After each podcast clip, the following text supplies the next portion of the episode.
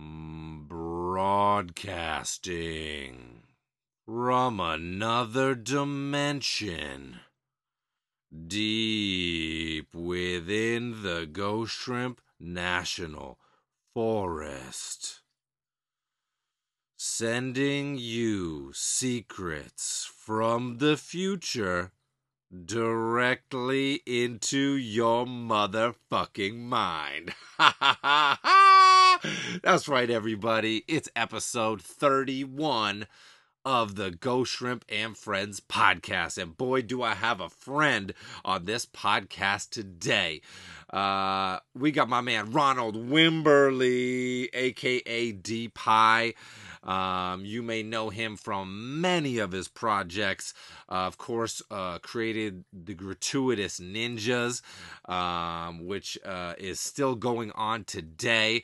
Uh, but that was started in school when we knew each other, when we met each other back at Pratt. Um, working on the static fish together. I know we've talked a little bit about that on this podcast before. Um, I actually wrote the intro to his first self-released volume of Gratuitous Ninjas. I know I got that comic kicking around somewhere. Extremely exclusive. Um, and uh, he's gone on to work for uh, DC, Marvel, Vertigo. Um, did graphic novels of uh, Sentences, The Life of MS MF Grimm, uh, his own Prince of Cats, um, an official adaptation of Something Wicked. This Way Comes by Ray Bradbury, uh, and his his new uh, his new shit, Black History in its own words. Um, that and Prince of Cats can be found from Image Comics right now. Um, but this dude has worked on you know uh, all sorts of comic shit, fucking She Hulk, uh, Spider Man, X Men, Swamp Thing. Papa Midnight, uh, fucking all sorts of shit over the years. Um, you know, as you do in a very successful uh, career. Uh, you know, he's been out for 16, 17 years, a couple years ahead of me. So he's been doing it. You know what I'm saying?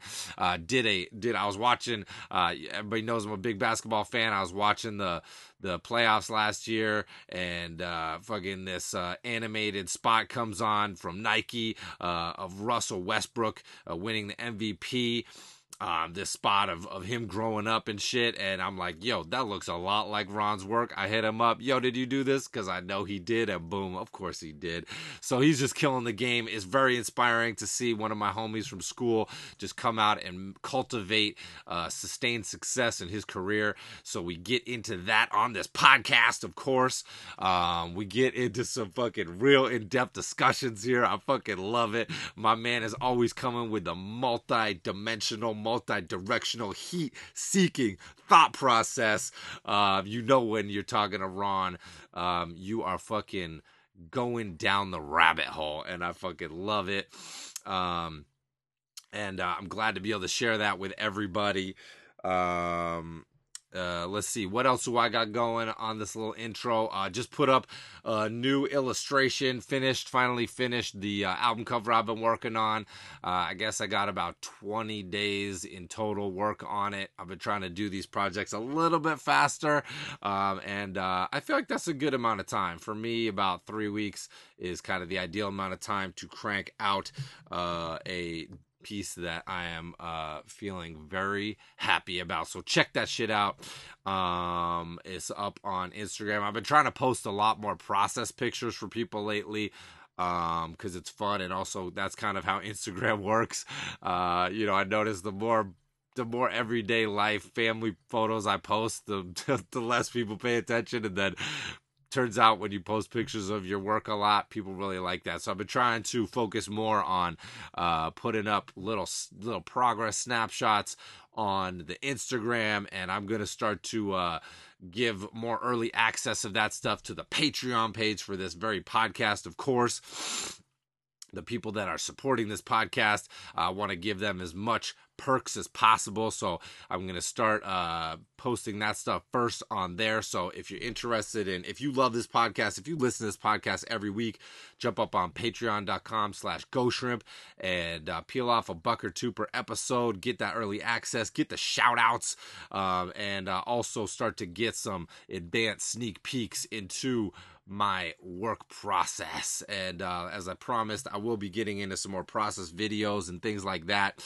If people have been following me, they notice that I will actually do the things that I'm talking about. It just takes a really long time. You know what I'm saying? I think I had this microphone for about six or seven months before I started the podcast. So if you hear me talk about something, you might see that shit in like seven or eight months. You know what I'm saying?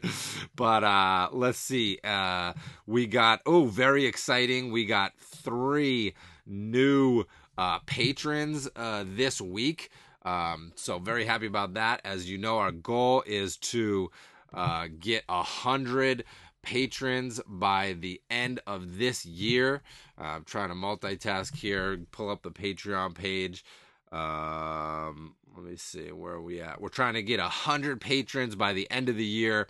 That's the goal for the podcast, and uh, we are on track um, with. Uh, I think we got we're up to about 33 patrons now, which is amazing. You know what I'm saying? Um, I think we're about 16 episodes deep since we started the Patreon, so very happy with that. If we can continue to get two patrons a week, we will hit that mark. So, uh, like I said, if you dig this podcast, think about a little support. You know what I'm saying? Because that's how we do it. And always, as always don't just support my shit. You know what I'm saying? Go on the internet and support all your favorite artists. You know, I Ron has a had a Kickstarter recently. You know I was up on that. I support my homie Jesse Moynihan's Patreon page, uh, the homie Andy Ristaino's Patreon page, uh, my favorite podcast, Last Podcast on the Left. I'm definitely a supporter of their shit. So um, you know, get out there and and use these uh, these these forms of social media to create a more artist driven economic model. You know, this could really free uh, your favorite artists up to work on the projects that they want to work on, which is, uh, you know, definitely some of the some of the stuff that me and Ron get into in this podcast, talking about mainstream projects versus, um, you know, personal projects and all that shit. So if you want to see your artists do the art that they really want to do, get up on there and show them some support. You know what I'm saying? That's the name of the game.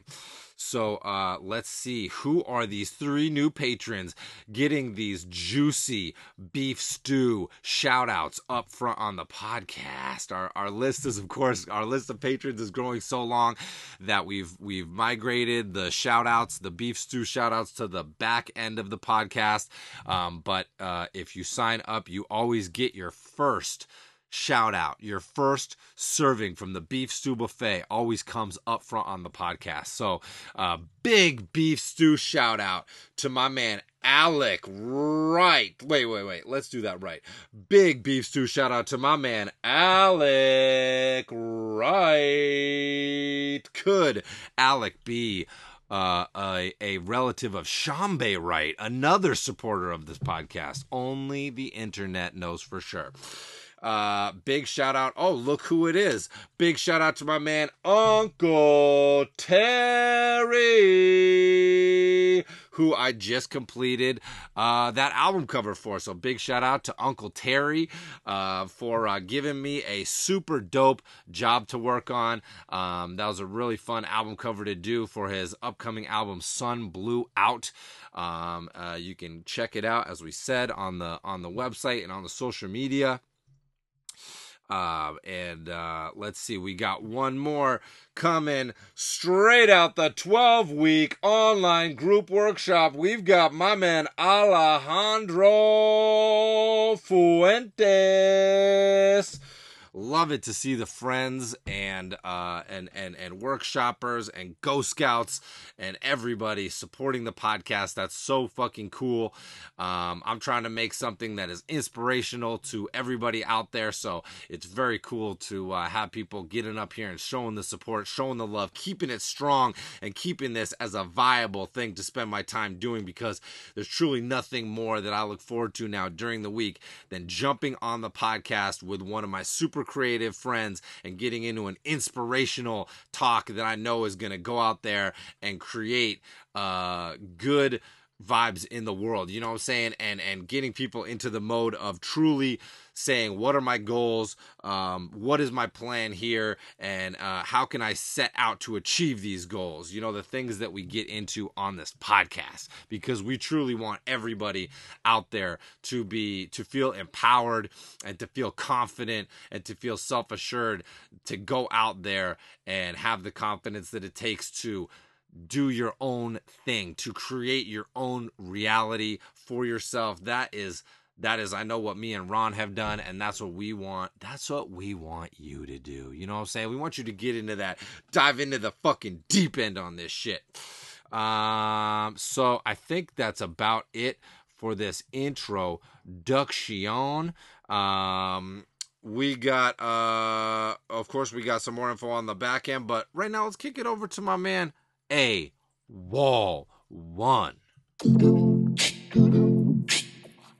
Broadcasting live from another dimension. Broadcasting live from another dimension. Broadcasting live from another dimension. Go shrimp. Go shrimp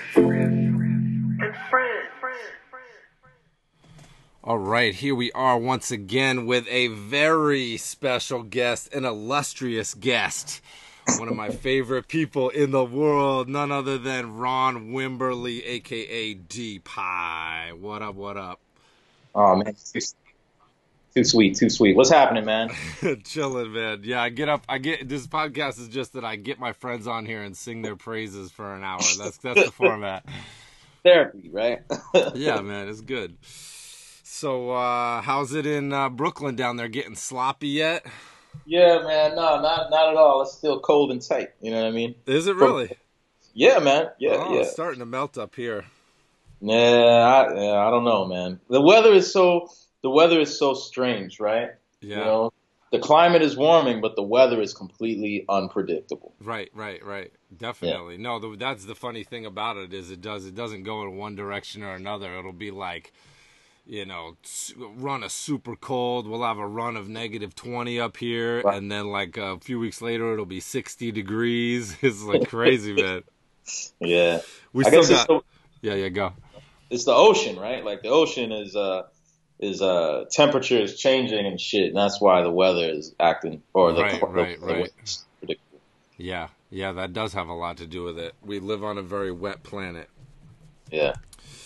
Um, so we are friends, and uh, we met in Brooklyn, uh, circa probably ninety nine or two thousand. I can't remember exactly. Do you have a clear memory of when we first would have been introduced to each other or met? Man, I want to say 99 because like I had been at Pratt for two years at that point, and I feel like I knew you for a good while. And like I don't, I'm wondering if we kind of met in Passalacqua's class or did we meet in the Static Fish? Because I I, know Static yeah. Fish, I didn't start until maybe my last year. Like Okay. I wasn't. Yeah. Yeah, I feel like we met in. I feel like I feel like I remember seeing you for the first time in the Static Fish office, but I could be wrong because I would have been a freshman in '99, and then I would have, I would have. Uh, I think I start. I think I walked into the Static Fish off office in sophomore year, so that would have been around 2000. Wow. So it probably was like yeah. So if we met in '99, you were a freshman. Crazy. Mm-hmm. yeah. And I didn't realize that, but that was something that we discovered when we were hanging out in in Brooklyn uh, this past year or whatever when we were doing our little talk. Yeah, yeah. That's right.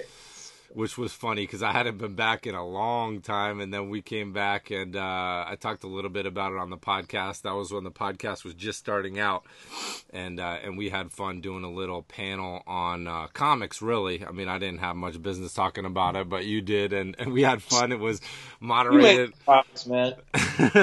I'm I'm coming I'm coming back around. I'm gonna be back up in there.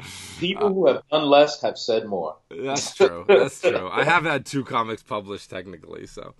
Um, but yeah, moderated by one of our favorite professors, Floyd Hughes. Yes.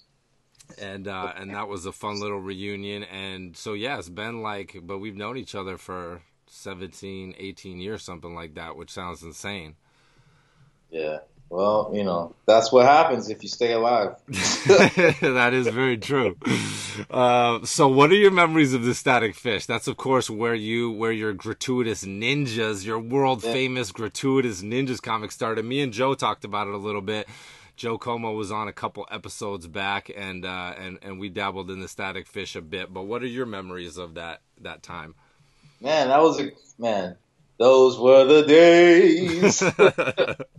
that was man, that was crazy because like, um, I remember seeing little flyers for the Static Fish, like, uh, you know, walking down the hallway towards the uh, cafeteria and seeing it advertised, like, oh, you want to join the Static Fish, like meetings, this, that, and the third. And I felt like kind of back then the way I feel now, which is like more meetings, like more sort of like you know, some other sort of club thing that I have to be beholden to. I was like, nah, I'm good, right?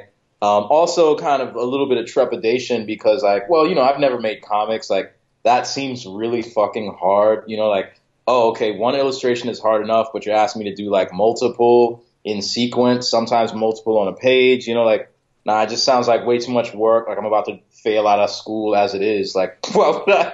Why would I like?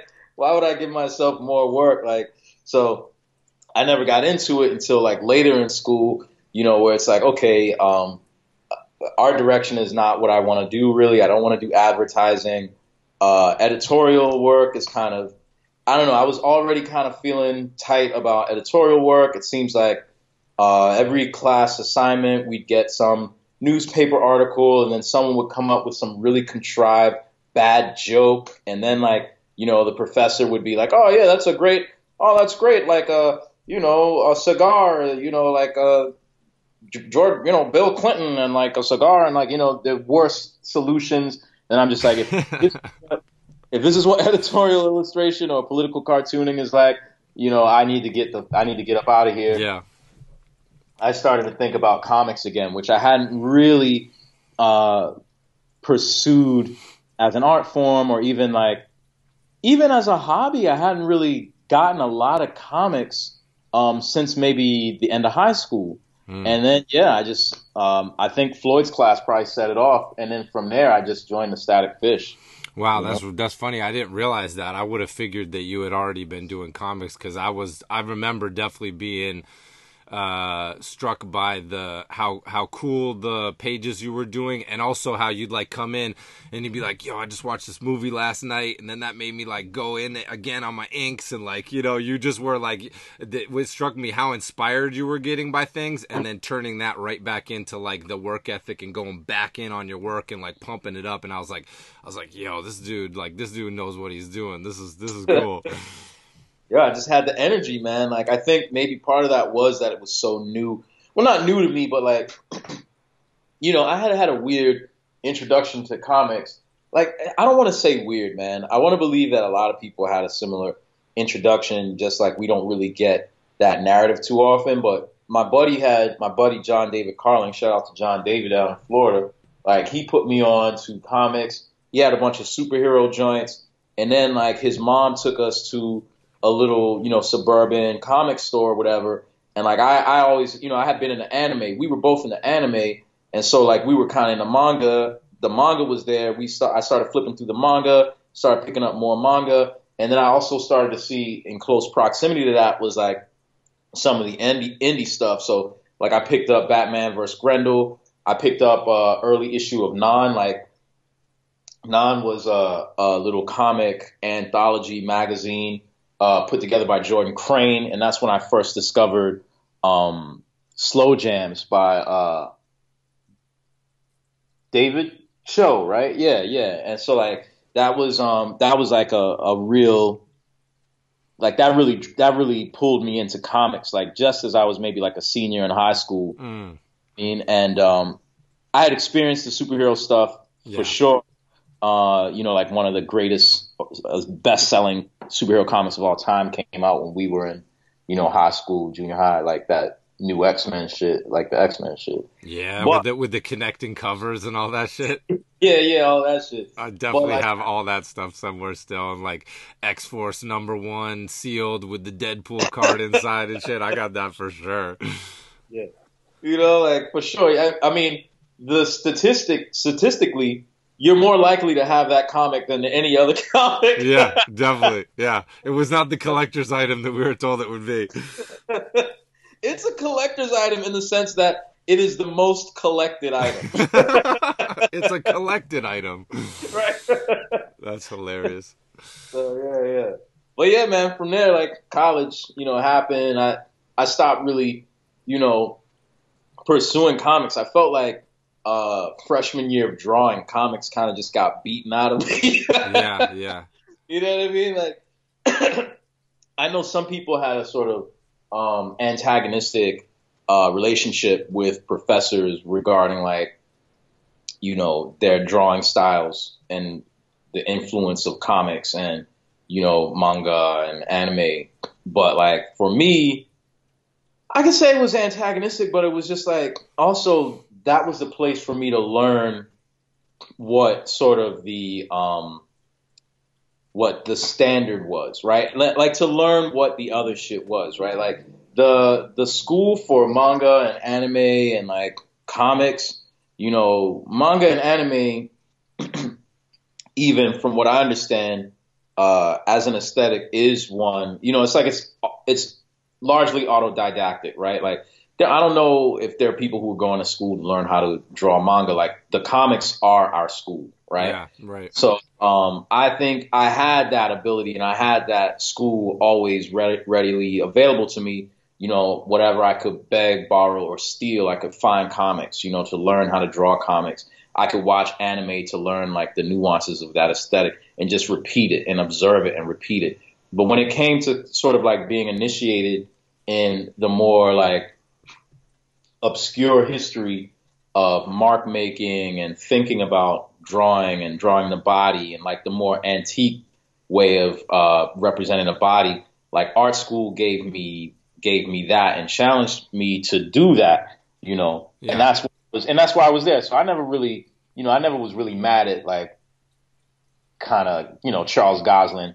I remember this one time he saw me draw and he was like, "Oh, it looks like a masked Marvel." Yeah. And I was like, oh shit, yeah, I definitely did draw this sort of like 20 something, you know, uh, model who's just really, you know, art school dropout himself with like a mediocre body who's just making a little extra money on the side modeling at the art school. I definitely made him into like Captain America. That's hilarious. I was like, I need to, I need to scale this back a little bit and like actually look at the model, right? Yeah, yeah.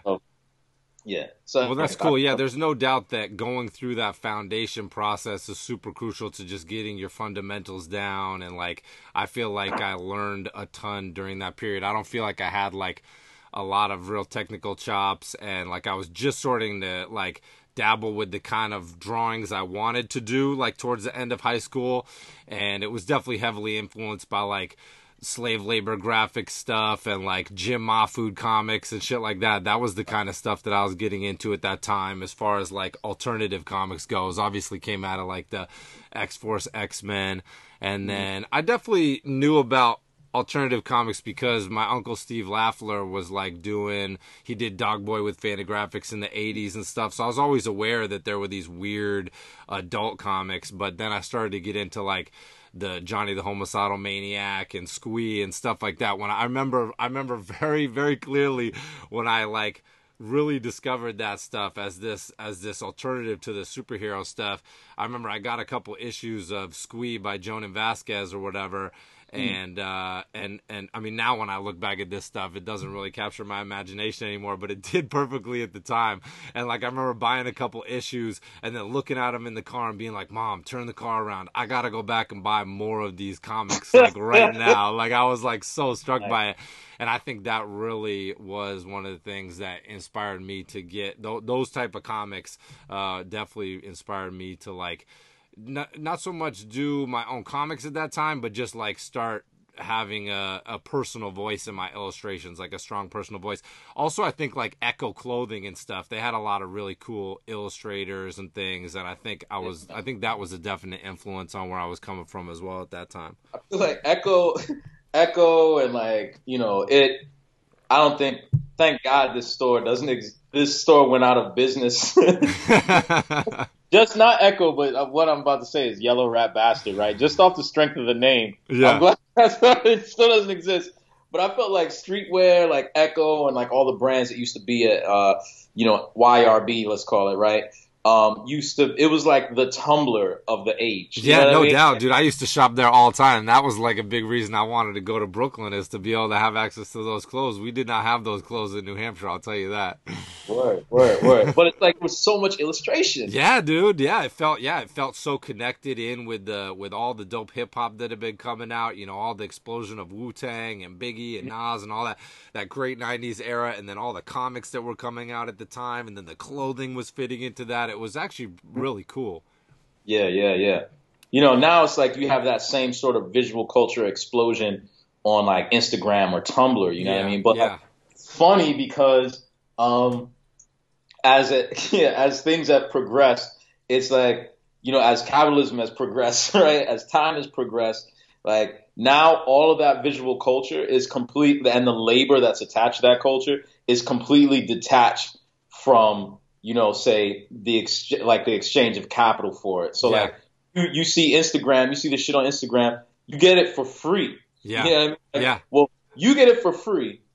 You generate it or you trade on it or like I should rather I should say Instagram trades on your eyes looking at it Yeah. and it sells like it sells like your eyes and your attention to uh advertisers and now like so the labor where at one point it was like okay well if you were super lucky you can make some sort of a commodity with your with your art and then sell it and get maybe a little bit of change now it's like cats are doing that whole thing for free in the hopes that one day they'll get there and in the meantime like you have tech you know you know, scraping in ad revenue by just presenting the work done for free and shown for free on their platform, you know? Yeah. It's buck. Yeah, yeah, no, it's it's so interesting how it's like when when all the when all the free sharing started out, all the companies couldn't figure out how to monetize it, but now this new wave is like everybody figured out how to monetize it, and mm-hmm. you know now we're just back to where we were. It's super interesting how the economy just corrects. It finds it always finds a way to keep itself alive. Yeah, man. Yeah. Yep. It's very interesting, but yeah, all driven by artists, really. You know, I mean, it's I think it's always kind of driven forward by artists, and then people have to kind of scramble to figure out how. I always think about that too. How you know how how like for instance like you know Moebius as a science fiction artist you know comes up with all these amazing concepts for movies and stuff back in the 80s and then that all manifests in like the real technology that gets made 20 30 40 years later uh, it's such an interesting concept how one leapfrogs the other you know the art the artist is inspired by culture and then the culture is inspired by the artist and then the capitalism weaves its way in there it's like it's I mean, it's interesting, man. Like that's a philosophical question, right? That I think about all the time, man. Like to just break it down real, real, real, real, real break it down, right? Yeah. Which is like the notion of like, yo, so um does the material does does like the ideology or the idea spring from the material or vice versa? Yeah. You know what I mean? Yeah. So like it's interesting to think about that, man, because like I say in in this age, in the age of technology, where technology is uh, progressing so fast to the point where like sometimes you could imagine something and then it could be made. you know what I mean? yeah yeah It's hard. It's hard to be like a strict materialist. You know what I mean? Because like at a certain point, you start to look around. You're like, wow, okay, so you know they they they they made a movie or they made a TV show where people were using cell phones and then cell phones came out. Yeah. Mhm. you know what I mean? Like, yeah, it's crazy. yeah the dick tracy watches are here and all that Yeah, yeah. You know, and really, when you look at the Dick Tracy watches, like, you know, uh, no offense to Julian, I'm just like, yo, this is a useless, this is a useless piece of technology. oh, our friend Julian, who's like a Yeah, super, yeah. He, he got like the Google Glass when they came out. He's all about the tech. All about it. And, Yeah. like I'm like I'm looking at that watch. I'm like, yo, I don't need that watch, man. Yeah, Like, yeah, yeah. Hey, you're talking to you're talking to the guy who gave up his cell phone back in L.A. You know how many seven, eight, nine years ago. So I'm with you. I like to have the minimum amount of technology that you know can serve my purpose, but not, doesn't tip over to the level of like distraction or like be its own self fulfilling thing. Word, man. Like, I mean, you know, I, I am a, I believe in technology. I'm like hyper, super into technology, but I just happen to feel that like the organic is the most advanced technology. Yeah, oh, no doubt. There's no doubt about it. There's no doubt about it, man. That's that's the way. I mean, that's why I'm living in the woods. The fully organic technology. that wood life. Pause. Yeah. yeah. Um. So, yo, one of the things that I want that I thought might be interesting to hear your take on is, you know, like I said from the beginning, I was really struck by your work ethic, and and that's one of the things that I think that's probably the single most important thing to everything that I've been able to do is just really built on work ethic and being super motivated and really having no plan B and and just going out and really creating your own reality as a visual artist cuz like we came out and you know uh I guess you you came out of school maybe a year before I did. What what year did you leave Pratt? Uh, oh, oh, one, I think. Okay, Yeah. oh one. Okay, so two years two years earlier, but you know we're we're you know I think of us as coming out around the same time, and and you know really as uh, you know all the people that we went to school with, you know, I was always just getting super inspired by seeing you just getting out and just going after it and being like, damn, look at what Ron's doing. I gotta, I gotta be on my shit. And, you know, always a lot of derived a lot of inspiration from your work ethic and just how you were out there uh, following your vision and, and, and your voice as an artist and the projects you pick and stuff. And, you know, what are your thoughts on like work ethic and, and how it's played a part in your career so far? Oh man, like I just read something earlier today. What was it? It was like one of the things I read first thing in the morning, and now I can't remember what it was. But it was someone talking about like, yeah, you just gotta like in order for things to happen, you just gotta work. Yeah. Like if you just keep working, things will happen. You know what I mean? Like, and the work itself is sort of like it has its own merit. And I mean, I think that's the role that the work has played for me in my life. And I have to constantly remind myself um what of my life at this point, you know, all things considered, when I'm fed and I'm healthy. The value of my life sort of hinges on me remembering or uh, finding the joy in the work. So, Yeah. like, the work itself being a sort of pursuit of something Yeah. that is fulfilling. Yeah. And like in that, I have to remind myself all the time because when I start to, when the work simply becomes a sort of like a labor to uh, produce uh, a commodity that I can trade on and then like have a little bit of bread so I can eat and drink and then living becomes about like uh, spending that capital to like put myself into a state of like medic- medicate my state of unhappiness. Right, Like, right.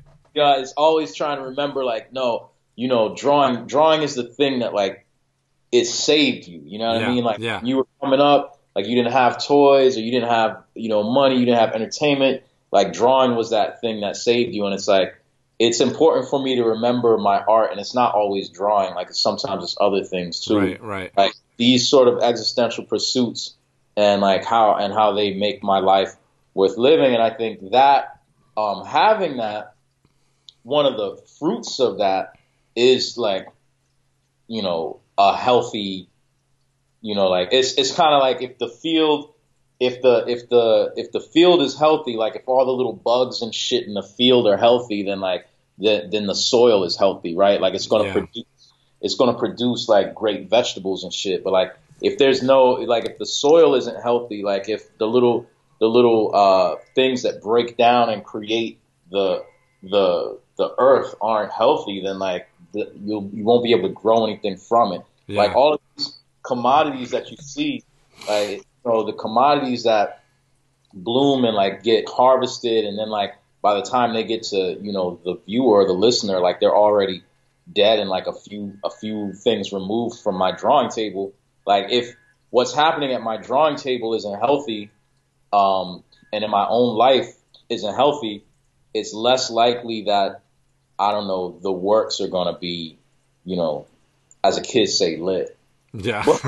But like I know that um, I know that's how that's my truth. yeah. I think it's a bunch of you know stuff that's like really manufactured. It's like American cheese, like it's manufactured to like get you get you amped. You know what I mean? It's Yeah, not yeah. necessarily has that same relationship that I have with my work. So yeah. you And know. do you ever feel like, uh, you know, what what is like the balance that you have to strike in your life with your work? I mean, you, you, I mean, you're you're you're still at the stage where you're like, you know, I mean, you have relationships or whatever, but you don't have no kids yet, so you haven't you haven't come across that that uh, you know that that stage yet. But uh, but like, what what is the what is the like what what kind of balance do you need to strike in your life so that it's not?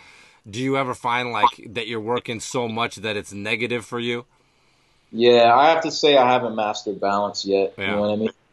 Um, it, it can often be negative. So like, uh, it's just a matter of the way I work at this point is, is still, and I'm trying to get to a point where I'm past that, but I still work in a way like that I may never, every work that I put out may be my last work. Yeah, That's how I look at it. You know what I mean? Like I haven't begun, begun planning. I'm not like you, where it's like I feel you had an idea of, you know, what of the future. You know what I mean? And building for the future from Yeah. the beginning, and like your life as an artwork. You know what I mean? yeah, Whereas for me, it was kind of like, I don't know, man. Like I, I definitely have a sense of urgency because it's like I feel like with my voice, um, and you know, there's some conceit to what I'm about to say, but like with my voice, like there isn't a voice like it. You know what I mean? Like, um, I can't do, I can't work for like a Marvel or whatever because it's just like at the end of the day, or not too much. You know what I mean? Outside of just making bread,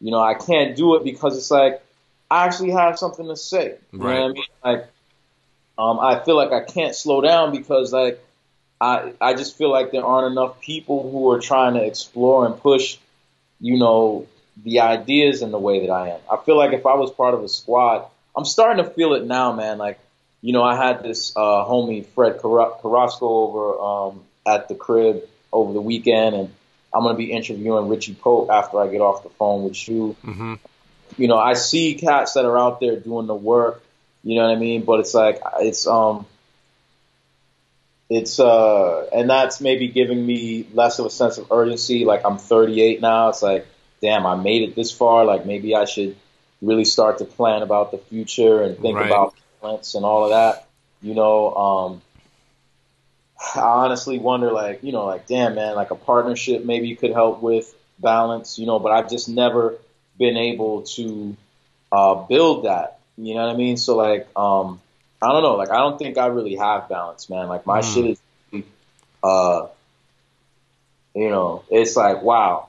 It's like, it's been a, um, it's been like that road flare. It's still going though. Yeah, yeah, yeah, yeah. No, and and you you uh and and like, what's your work schedule like? You often will work late into the night and stuff too, right? Yeah, man, I get up and like, but here's the thing, like, there's a good, there's a good amount of uh, hedonism involved too, like, so I'll, yeah, I'll have that sort of, and like, I feel the work is a type of hedonism, right? Like, the work, indulging and pushing yourself really that far to kind of like get something done, you know, either uh, at at the edge, right? Yeah, uh, is similar to just being like, yo, well, I'm gonna get up today and like, um, I'm gonna go look out the window. I'm gonna like indulge in my senses. You know what I mean? Like, and then, you know, see whatever phone call come up and be like, you know what? Nah, this is my fucking time. Like, I'm not gonna answer whatever phone call. They're gonna have to wait. Yeah. You know. What I mean? And then on the other end of that is the sort of like, well, okay, today is just about the ideas, you know. I got my food set aside. I'm going to eat, you know, when, you know, in brief intervals and I'm just going to pursue this work. Like I don't have that sort of, you know, um the routine of just like I have a little bit of a routine uh, regarding like breakfast, Yeah. but for the most part, um, it's it's seasonal. It's closer to what I feel how like a bear lives. You know what I mean? Where it's like, okay, I, and this this is the season for work. This is the season for decadence. This is the season for like, you know, uh, for um, austerity. You know what I mean? It's not so much like this uh, daily routine. Yeah. Yeah. and when and it's like it's like the locust, like the locust like reproduces and becomes a different creature in a time of abundance. right. You know I mean? Right. Just so like- interesting. Yeah. I feel like that's my that's more like my life than sort of like, you know, this daily routine. Yeah, yeah. That's very interesting. Yeah, it's funny. I've always been super schedule oriented, even since college. Like I would get up at whatever six a.m. every day, and and I was never really much of a night owl. But uh, but yeah, that's my biggest struggle. is is always always have been such a work oriented person. Then having a family and having to switch gears, like that's my biggest struggle. Is just mm-hmm. turning off the work switch. Like there's a part of me that always wants to like finish what I'm doing so I can sit back down and draw. Like it's so mm-hmm. ingrained after so long doing that that that's like that's my biggest personal challenge is just like tuning it out and just just wholeheartedly enjoying. Obviously, I love my fam and I'm with that. I spend a lot of time with them, but just getting rid of that anxiousness to come back and get to work. You know what I'm saying?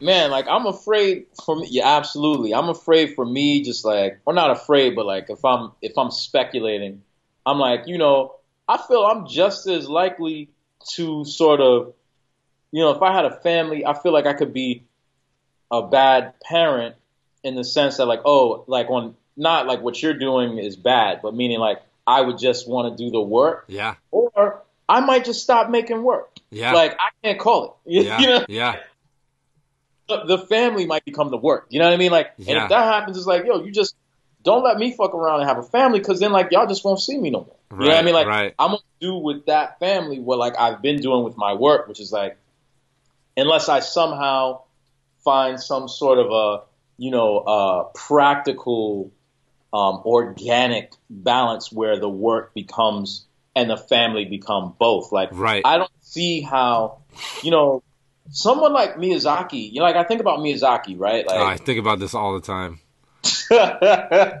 right? So, yeah, you know, I was gonna say where the family produces, uh, the like there has a product that is the work that we can consume. But fa- but truth be told, we know what happened with Miyazaki's family. Yeah, You know, what I mean? like, you know, like it's not, it's not uh it it it didn't produce like the the his family's material life didn't produce that art. Yeah. Like he just made the art. Yeah. And the family be damned. yeah, yeah, yeah, yeah. No, I'm always trying to be really cognizant of that. You know, is is that that be that that kind of almost thinking of in my twisted work uh, workaholic mind thinking of my family as my grandest project and then being able to just think about it that way you know is is is my trick on how to key into it Yeah. Um, what do you think your dream life is? What like if if you could just have complete control, if you were the god of your own world, what would your like what would your dream life be? Like what's the best Uh, what's the best outcome? Like just like you wake up in your dream life right now, what is that? Yeah, probably. Yo, I would be um, in an in the abstract. I would be fulfilled, uh, like um, sensually and like with my work work life and the output of my work life. hmm But if I were to get into details, like how I imagine it, it's like, yo, I would want to do something like something like in between, like what Miyazaki does. Like if I could be like a Miyazaki who's like, okay, yeah, I'm working on this film this year. Then on the off season, I'm gonna like make this comic. You know what I mean? Yeah, yeah. you know what I mean? Like making things at that scale. You know what I mean? And being Yeah. able to look back and be like, wow. Except like what Miyazaki is doing, but like I would also maybe for a little while I'd be like, yo, I'd have the I'd have the um ability to make a game that kind of like you know so critically thinking like okay well how do I put these concepts, these aesthetics into a game? You know what I mean? Like yeah. the high concept of it, man, and like having that type of creative fulfillment, and then like having a, you know, a a um an emotional, a sex life, a familial life that sort of balances that, and then like I come out of that and I'm just like eating good with like you know someone who I really you know you know care to kick it with. You know what I mean? Like Yeah. that's that's like how I would imagine it. You Yeah. know what I mean? Like, Yeah. where we have just abundance in all portions of our life and just like you know really being able to enjoy like the the sensual aspects of life while also creating like you know things that are helping move our world into a direction that isn't like you know destruction Yeah. and would you still be in NYC? Um, you know, like I wouldn't say like I would still be in NYC as much as like I would want wherever I am, and if that you know doesn't have to be one place, but wherever I am, I would want it to be just like a fulfilling place. Like I'm in New York because right now for the life that I live, which is um as like a solo agent, uh New York is the best option for me. Like my my family's kind of split around, you know what I mean? Like I have family still in um Maryland, Virginia, and DC. Mm-hmm. Uh I don't see them all the time. Like um the DMV is not a nourishing place for me. For y'all that are square to it, like DC, Maryland, Virginia, um, is not a place that I've found particularly nourishing to me when I visit Mm-hmm. at least given the way that I could be in that space right now. So like uh, New York is more that place. Like um, the other places that I've been, and I'm not a tourist, man. Like I'm not, you know, on your Tinder profile. I like to travel. I'm not. I'm not sure. I actually even like to travel. I just m- like my life takes me places, and then Yeah, I because you have traveled quite a bit. Like your papa, you're like, yo, I'm in France. I'm over here. I'm over there. Like you've been to France multiple times for stuff, right? Exactly, but Yeah. like that's the thing. I'm going there for multiple times. Like I'm not. It's not like the novelty of being in a new place. Even you know what I mean. It's kind of like, well, life took me there, and you know there are things that I found there that I that I was like engaged with, and brought me back there multiple times. Like the world is a marvelous place. Like I'm just you know in a in our reality where like we're we're we're constantly bombarded with pictures and you know video of places abroad and like the world you go into a museum and you see these artifacts that have been robbed from all over the world and you're like wow the world is crazy like it's a big place like there's history everywhere. And when i do travel i'm just like you know i'm gobsmacked by like the amount of you know beauty in the world. However um i don't necessarily believe that there's inherent merit in traveling. And i also know that like um, because of the way, because of the world that I'm from, which is like a consumer capitalist world, like when I travel to other parts of the world, there's a trade off. And it's very selfish to believe that I can just like jump into somebody else's place and not bring sort of like the, um, sort of like the, uh, collateral damage of coming in contact with like an advanced capitalist society. You know what I mean? Like, Yeah. and you see it, you know, like, people say like, oh yeah, like I love to travel, like I've been going to such and such place, and then like two years later, like a a, a vibrant fishing community is just like a place where people are asking to braid white girls' hair. You know what I mean? Like, so it's like Yeah. I'm like I'm I'm I'm very cognizant of that, you know, and like and I can't say I actually love to travel. Like sometimes the act of traveling is really stressful to me, you know what I mean? But like, yeah, find myself in a place and like I see beauty wherever I go, man. And like sometimes going someplace else really does uh, shed a light on you know where I've come from. yeah, You know I mean? And that is like a priceless experience. At the same time, I know a lot of people travel who really don't open their eyes to see past their own sort of like bubble. So it's like traveling isn't necessarily even an illuminating thing for all people. Like truth be told, a lot of people travel and they just you know they take whatever world they have with them. right, right, right. They're like, yo, where's a McDonald's here? You guys got McDonald's here? You're like, yes, yes, we do. We definitely do. It's like, yeah, let me get on this airplane to travel like however far to essentially do the same thing I could have done by like going to the museum where I live Yeah. or like, you know, or like, you know, going to whatever you know, international corporate, you know, um, commodity, like get my little coffee and like my little cocktails. Oh yeah, let me go all the way to, you know, some Caribbean paradise just to like, you know, go out and look at the ocean. It's like, yo, you got the ocean where you at? They're like, what's wrong with the ocean where you at? Oh, it's got trash in it. Yo, think about that. yeah, yeah. think about why. You know, before you go someplace else and throw trash in their ocean. You know? Yeah. Yo, did you go over to that uh, Super Chief Juxtapose gallery show? Uh, I didn't go yet, man. Oh, word. Okay. Yeah. I don't know. Like, I want to go. Like, I want to support the homie. Like, at the end of the day, Juxtapose is so big. Like, it doesn't matter if I go or not. And like, I'm not. You know, I don't really care about fucking Juxtapose, man. Like, you know, it's not really my type of thing. You know, Uh-huh. so uh, I I don't know. I'm not. I don't know. I'm not trying to be.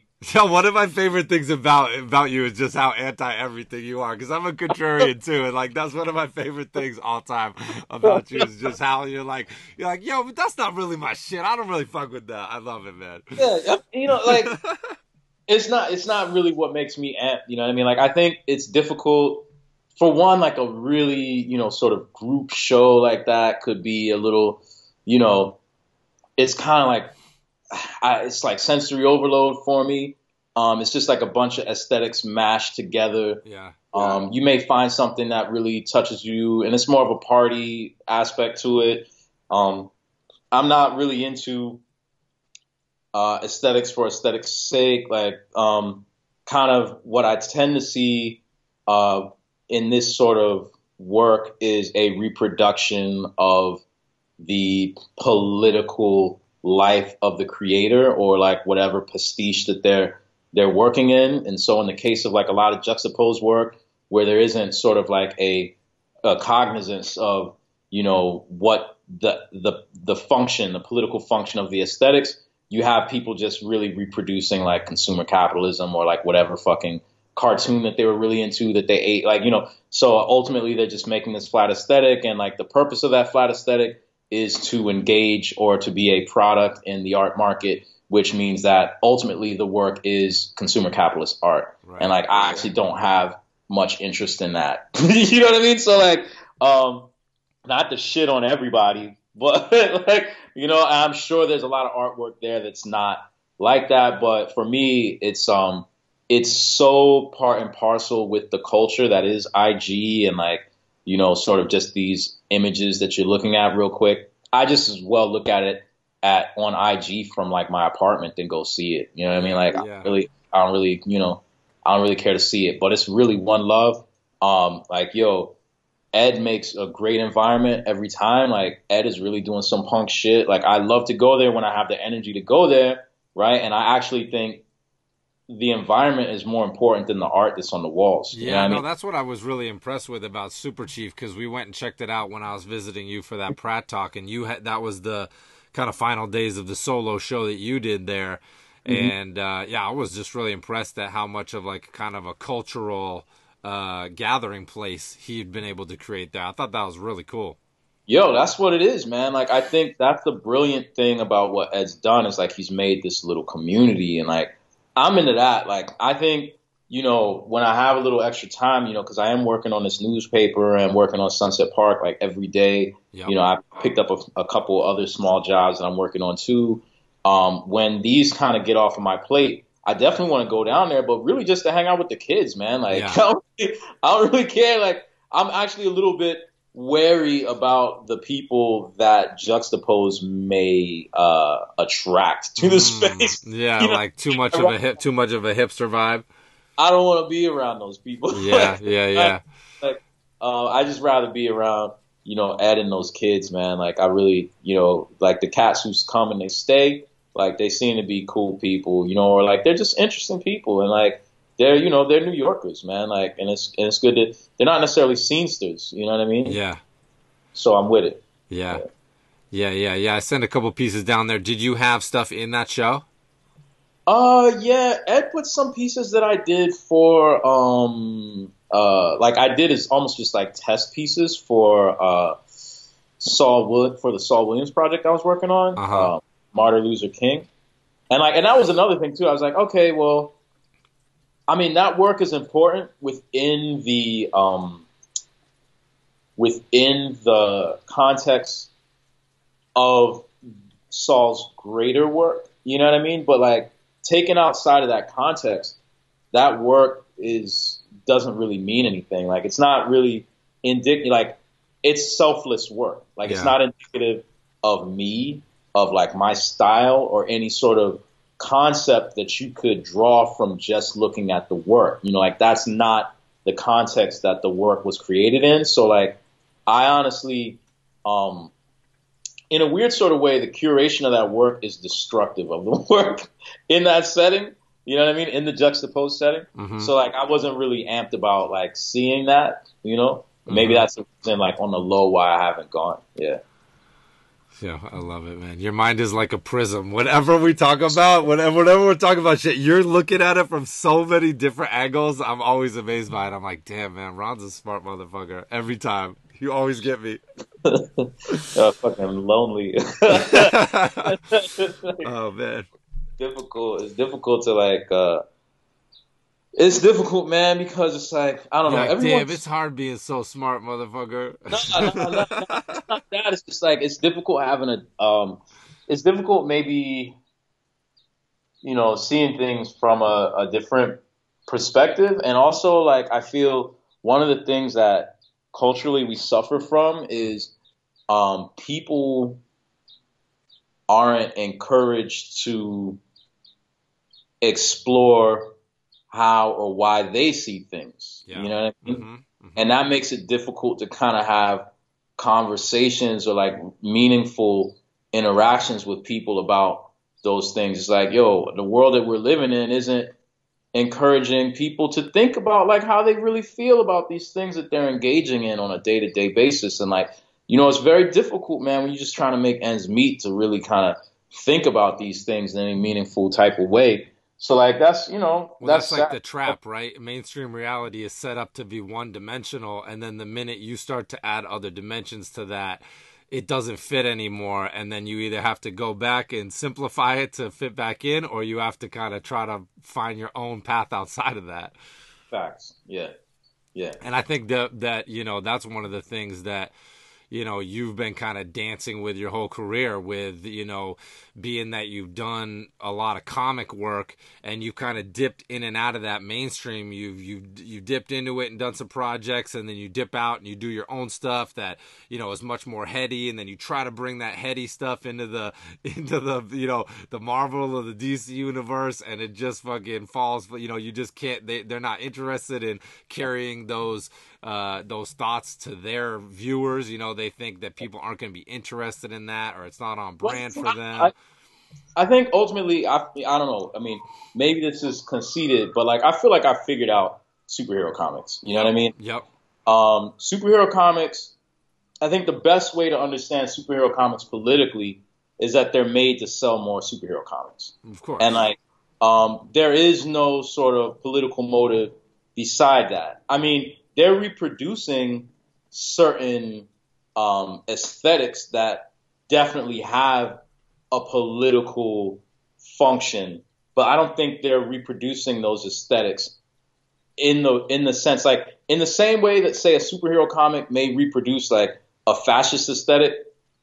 It's it, it, it could reproduce an aesthetic that's like a black power aesthetic. It's not, but the purpose of the, the aesthetic and how superhero comics uses the aesthetic ultimately is always a, a capitalist function. Like it's Right. to sell more comics. Like, and that's, you know, we have, and everyone's working in this, you know, like everyone's working in this trying to eat, right? Like trying to survive how this shit works because like we all gotta, like, not, like none of us except for maybe you are subsistence farmers, right? So we're all trying I'm definitely not at, not not at that level. Maybe someday. you know what I mean? But like trying to make something that we can trade on so Yeah. that we live, right? Yeah. But for some of us, I mean, and I sometimes feel like myself included, the things that I'm making as commodities, sometimes they're also like, in a weird sort of way, making my ability to trade on them difficult. That's that's the interesting point, right? Like like do you ever sit there and go like, "Damn, man, if I if I had a different point of view I would be much more successful with my work, but I have no Oh. des- I have no desire because existing within that paradigm, I would rather die than do that. But it's like that catch twenty two, you know. But it's really interesting too because it's like I don't think that. I, I think that if, if if if Marvel or DC or whoever gave you the reins to say Blade or Cloak and Dagger or some of the projects that you were interested in, kind of bringing a fresh perspective to, I- think that they would sell just as many comics. I think it has much more to do with the people in charge of it being like uh being comfortable with the way they're making the money and it and it like it justifying like the products justifying the way they're making the money and to never have any kind of ideas in their products that would contradict the system from the from the bottom and the top up and down right Yeah. Yeah, I mean, but like, think about that. Think about the world where I was given this opportunity and like my radical ideas were successful. Think about how fucked up a conundrum that would be for me. Can you imagine that? Yeah. Can you imagine if can you imagine if someone gave me the reins to do something that I think was truly transgressive with comics yeah and then like it made just like a ton of money for Time Warner or DC or like Disney, you know? Like Right. I would have I would be like, huh, well, huh.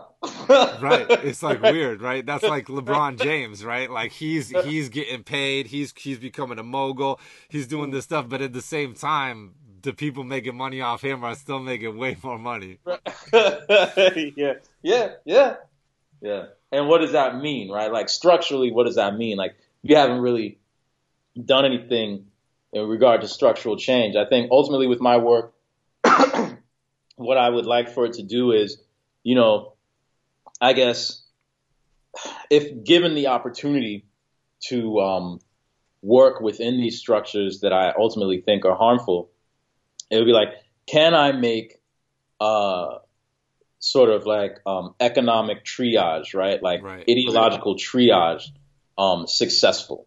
So meaning if that comic could sell, you know, like uh, for comics, it'd be good if it just sold in the thousands, right? Right, right. if I could get it to like really cake up, like really sell, sell, sell, like somehow, you know, um, slide under the radar and and do a little bit of uh, healing. You know what I mean? Because like honestly, I don't think you can foment change. Like I don't. I, I'm I'm creating work that is ultimately asking the idea if you know there can if change can even be made with the art. You know what I mean? And like my you know do no harm being like the ultimate being like the sort of taking that uh what do they call it? What's the name of it? i don't know The doctor's shit. You know what I mean? They call it uh oh the hippocratic oath or yeah, whatever Hippocratic oath, right? Like as an artist, like just try my best not to reproduce sort of uh, the aesthetics of some sort of harmful ideology with my Right, work. right. I mean, like do that first, right? yeah Eat off of that first, right? Like do that and like hopefully try to eat and not die. You know what I mean? Like, you know, it, it's it really getting to the core of the question of like, um, can I create change? It gets back to what we talked about at the top of the of the conversation is like, can um, sort of ideology, you know, like believing in the material uh, ability of like ideas to change the material or vice versa, you know what I mean? Like, which is possible. yeah make- yeah would it be worth it like could you do something that would create more good than the inherent negative effect of just doing it through that outlet Yeah, exactly. Yeah, exactly. yeah. Exactly. So, but so now you have uh, your your Prince of Cats book that everybody should check out. It has been uh, re-released by Image, and Image put out Black History in its own words as well. Yep, yep, yep, And so, Um, so uh, how do you feel? How has your experience been working with Image? Because that's a bit of a different model. It's uh, really artist owned, and and you kind of retain all the rights, and and they don't really take a slice of the of the of the money that you make, right? yeah, I mean, they take the slice just to keep the keep the um, lights on. You know what I mean? Right. It's it's really Or I minimal. should say, like they don't take the um, like if it gets made into a movie or something like that, they're not trying to grab onto that. Yeah, yeah, yeah. Yeah, they're not um they're not taking my um any like my I like they have no ownership of the IP. Right. You know what I mean? So yeah, man, I like it. You know, it's it's the best arrangement I've had in comics. Yeah. I'll put it like that. Mhm. Yeah. Um, and I feel like it'll be dope as long as I'm I'm on the good side. You know what I mean? Uh-huh. right. Right. So like that's that's where I'm at. I'm just trying to get the work out so that I stay on the good side. Like I promised some work that I haven't delivered on yet. So like I'm spending, you know, this spring really grinding on that and like I need to get this newspaper out so that I can like really focus on just that. You know what I mean? Yeah, yeah. So the newspaper is the main project you're working on right now. I mean, obviously you're juggling other stuff, but that's kind of the thing you're focused on. Yeah, I got I got about another week before that's completely done. You know what I mean? Like I, I'm I'm rounding up that right now. I'm finishing that up right now. And talk a little bit about that. That's a product. That's a project that you recently successfully kickstarted.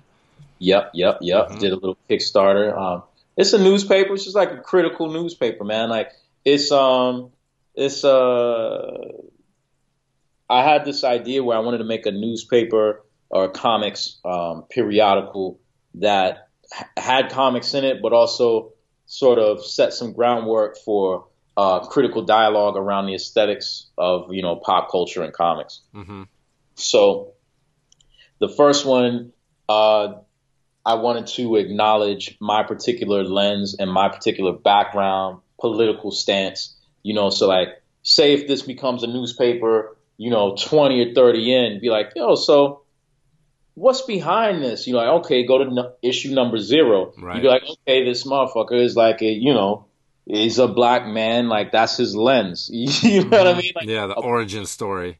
anti-establishment. You know what I mean? Like, you know, you can see all of, you know, critically how I'm looking at everything. Like, so, you know, from here on out, I'm not going to always point back and be like, okay, well, here, you know, be very deliberate about like, well, here's why I think this. You know, Right, it's like, right, right. You're like, yo, do your homework. I set it up. I gave you the it up. context. this is where I'm coming from, like, and this is essentially my manifesto. Like, this is why I'm looking at the work in this way, and I'm setting the groundwork. You know, like I might have a hard reset again, but like this is kind of like letting you know, letting the audience know uh, where what we're planning to do. Like, are you if you're in on this ride, like you got you got it now. You know, like Yeah. if not, yeah, you know. So that's cool. So you're planning on doing more then, Yep, yep, yep. That's the plan. You know, um, and you thinking maybe like a quarterly joint or yearly, or what's the? What are you thinking? Yearly, man. Like, who knows if I, you know, if I sell Prince of Cats the movie, like maybe it'll be a quarterly. yeah. Has anybody talked to you about that? Yo, man, to be continued, man. All right, I like that. Yeah. No, I always, as soon as I saw it, I was like, "Damn, yo, this would be so dope to see." Yeah, yeah, yeah. So, That's yeah, man, we're working on it. That's excellent. Now, if you did, if you had your choice, and maybe maybe this is the project, but like if there weren't any other considerations, like what would be the dopest project? What would be your absolute dream project to work on? Wow, man. When you said that, I got okay. So I have of all the projects that I could do. So this will be. I'm gonna give you a couple, right? Okay. The dream project that I have no no way of doing. I have one that I'm actually making back channels of really trying to make happen Mhm. that I'm not going to talk about because like me just talking about it could fuck it Yeah, up. you don't right? jinx it. Don't jinx it. I'm su- I'm superstitious, man. I don't like to do that This, either. this isn't even jinxing it. It's like, okay, well, I'm creeping around this property, and like if it gets out that I'm creeping around this property, like it might become less possible. right? Yeah, no doubt. Um, but like uh, one that's just so far left that I feel like I could never do because of just like how it works. Like I have no, none of the connections or nothing. Would be like I have an idea on how to do a Zatoichi video game that would Mhm. be fucking lit, be Mm. like just crazy. Um, on my own front, like if I had the opportunity, I would just like to do Slave Punk as like an animated film. You know what I mean? Uh-huh. I would love to do Gratnin as like a Final Fantasy Tactics style video game. you know what I mean? Like, that would be you know, really bunch of cool. you know what I mean? Like, I would love to do. You know, there's a bunch of stuff that I would do, man. Like, um, you know, like it's. I never, you know, I never was really a big Kanye stan, but like looking at how Kanye expresses how he feels about the work that he wants to do, Yeah. like I to- yeah, I totally fucking understand it. You know what I mean? Like, of, of course, you know, if you're thinking about if you're thinking about the world at a certain scale, like aesthetics. You're thinking about like say cradle to cradle technology, like how we could make the earth like a more equitable place for like all of us. And you know, and you're thinking about media on a grand scale. You're thinking about like clothing, like how clothing could be more equitable, how clothing could, you know, like fam, you got like a ton of projects you want to do, man. Like I got a ton of projects I want to do. Yeah. You know, like my creativity knows no real like bounds in regard to medium. Like I, I, I love comics. I think the reason why comics is has such a draw for me is because like literally more than cinema, more than anything else, it's like you just get an opportunity to think, look, motherfucker, you get to play with like movies, you kind of get to edit time, right? Yeah. Comics is like, yeah, no, time isn't even like a, a something that you have to adhere to. You get to pretend like what how you would fuck with time. Yes, the closest to being a god that you could imagine. I mean, just look at the Akira books. I mean, it's just like Yeah. boom, he's God. Yeah. I mean, he gets to do the production design, fashion, yeah. world building. You know, oh, how am I gonna fuck with time? Yeah, all just Like, at your desk alone is all you need is the, all you need is the time to do it. That's it. right. You know, exactly, and And it's some really paper and some ink. It's genius. Yeah, yeah, yeah, yeah, yeah, yeah. It's really indulgent. You know what I mean? Yeah. But uh, but in making it though, it's like it starts out as some sort of a, you know, like the most the most indulgent sort of libertarian thing, right? But in in giving and like engaging with an audience, it becomes like super uh, egalitarian. You know what I mean? Like it becomes like, yo, the thing you could totally steal comics. You know, like the ideas are so viral. You know, you know what I mean? Like, yeah. and like uh in as a reproductive art form, right? It it's like it's super yo, it's as a reproductive art form, it's like it's super egalitarian because it's like the um while I have made the original artwork and I have it here, like that is not ultimately what the art is. Like the art is that reproduction that is like the same for anyone who gets it and by design cheaply reproducible. Right. you know what I mean? Like, and now that we have like um the internet, it's like, yo, it could go anywhere, man. Like you could totally pirate your own shit. It could go all over the fucking planet. Yeah, Yeah. Yeah. So anyway, yeah, yeah. That's kind of how I feel about it. A little rant. Yeah, no, I would love to do a. I think it'd be so much fun to do like a virtual reality environment. That to me would be a super fun fucking project. Like thinking about, you know, getting to do the world for Adventure Time and stuff. To me, the next level of that would be like designing a world that we could walk into. Would be like so fucking cool. So that I hope that that's something that I'm able to make manifest someday. Man, I totally could see you doing that, man. that would be so dope. I would lose my mind. It would almost be too much. I feel like you. I mean, I feel like you could already kind of like there. Are, there, are, man. There are people who want you to do that. I yeah, that's what I'm saying. I'm just start start talking about it just to make it manifest. Sometimes Ah, that happens. you know what I'm saying? Sometimes that happens. It's like I started talking about how I smoke weed all the time, and then Roz hitting me up, and then I'm doing trays for them, and then all that. You just start talking, and sometimes shit manifests. So. Fact. No, people Yeah. hit me up to do games, but never with a budget and not VR. But uh, but I think it's uh, I think it's the game games are definitely in the future, and uh, you know my future, and obviously in everybody's future, but in my in my you like future, and uh, yeah, the possibilities of virtual reality are are pretty. That that seems pretty exciting to me. Yeah yeah i could, yeah, I, I definitely see, I definitely see that uh, in your in your work. You know what I mean? Like, yeah, and maybe even games not not in the strictest sense, but like you know, um, environments, like you know, playful environments. You know what I mean? Yeah, no, I think like to me my dream my ultimate like fantasy wild scale dream project would be like just literally creating like a super weird world that you just went in and did stuff in. You know, like it wasn't necessarily a game. It was like a more of the one of those open world things, but just the Ghost Shrimp version, the madness of the Ghost Shrimp version of this weird Right. world, like what we do with Ghost Scouts, but then like in my imagination. So it'd be like even way crazier. So that would be fucking. That would be real dope. Yeah, man. No, I see it. I see it. Like Yeah. I, I mean, I don't know. That's totally a. I feel like a realizable, uh, a realizable thing that could happen. Yeah. and probably will happen. Yeah, You know. yeah. Who's out there? Make it happen.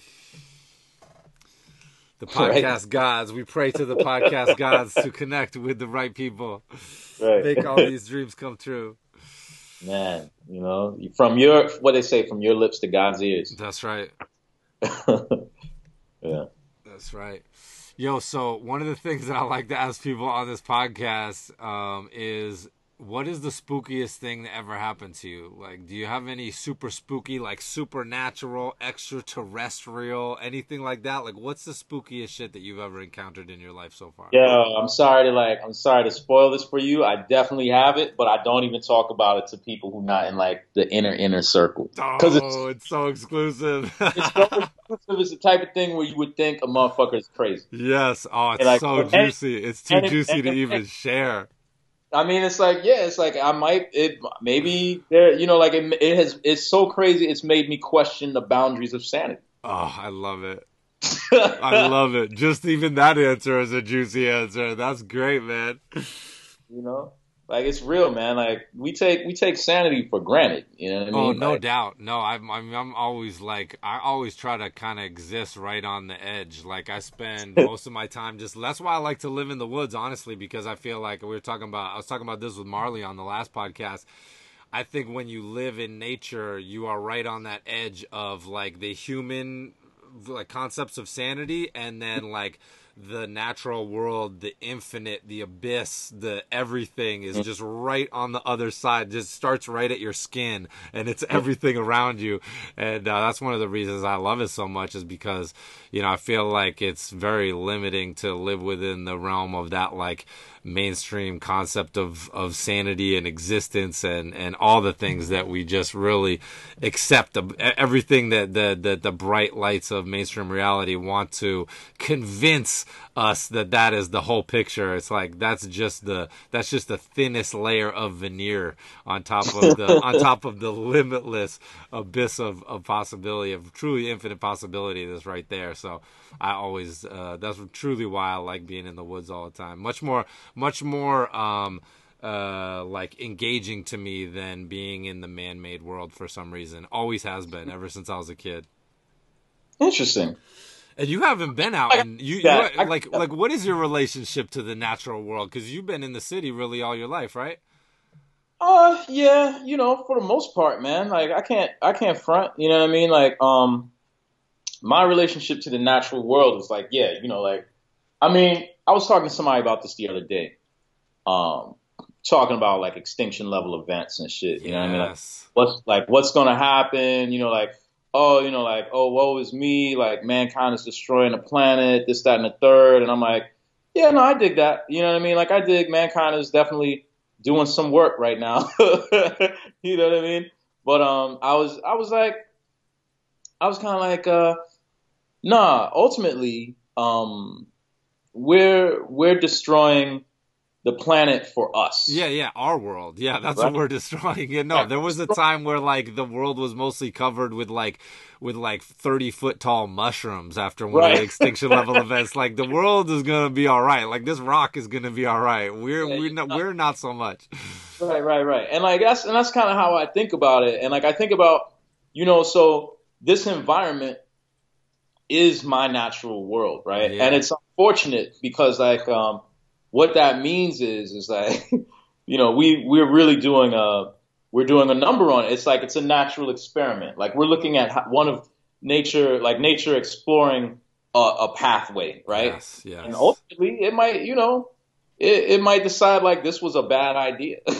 Yeah. You know, well, ultimately, everything is a bad idea. Yeah, I, don't, I mean, I think it's at that point you're so much far beyond good and evil, right? I mean, I I have a tendency to think that that doesn't really exist outside of the human mind, like we're saying. Right. I mean, I don't think that in the natural world, good or bad comes into play at all. yeah, yeah.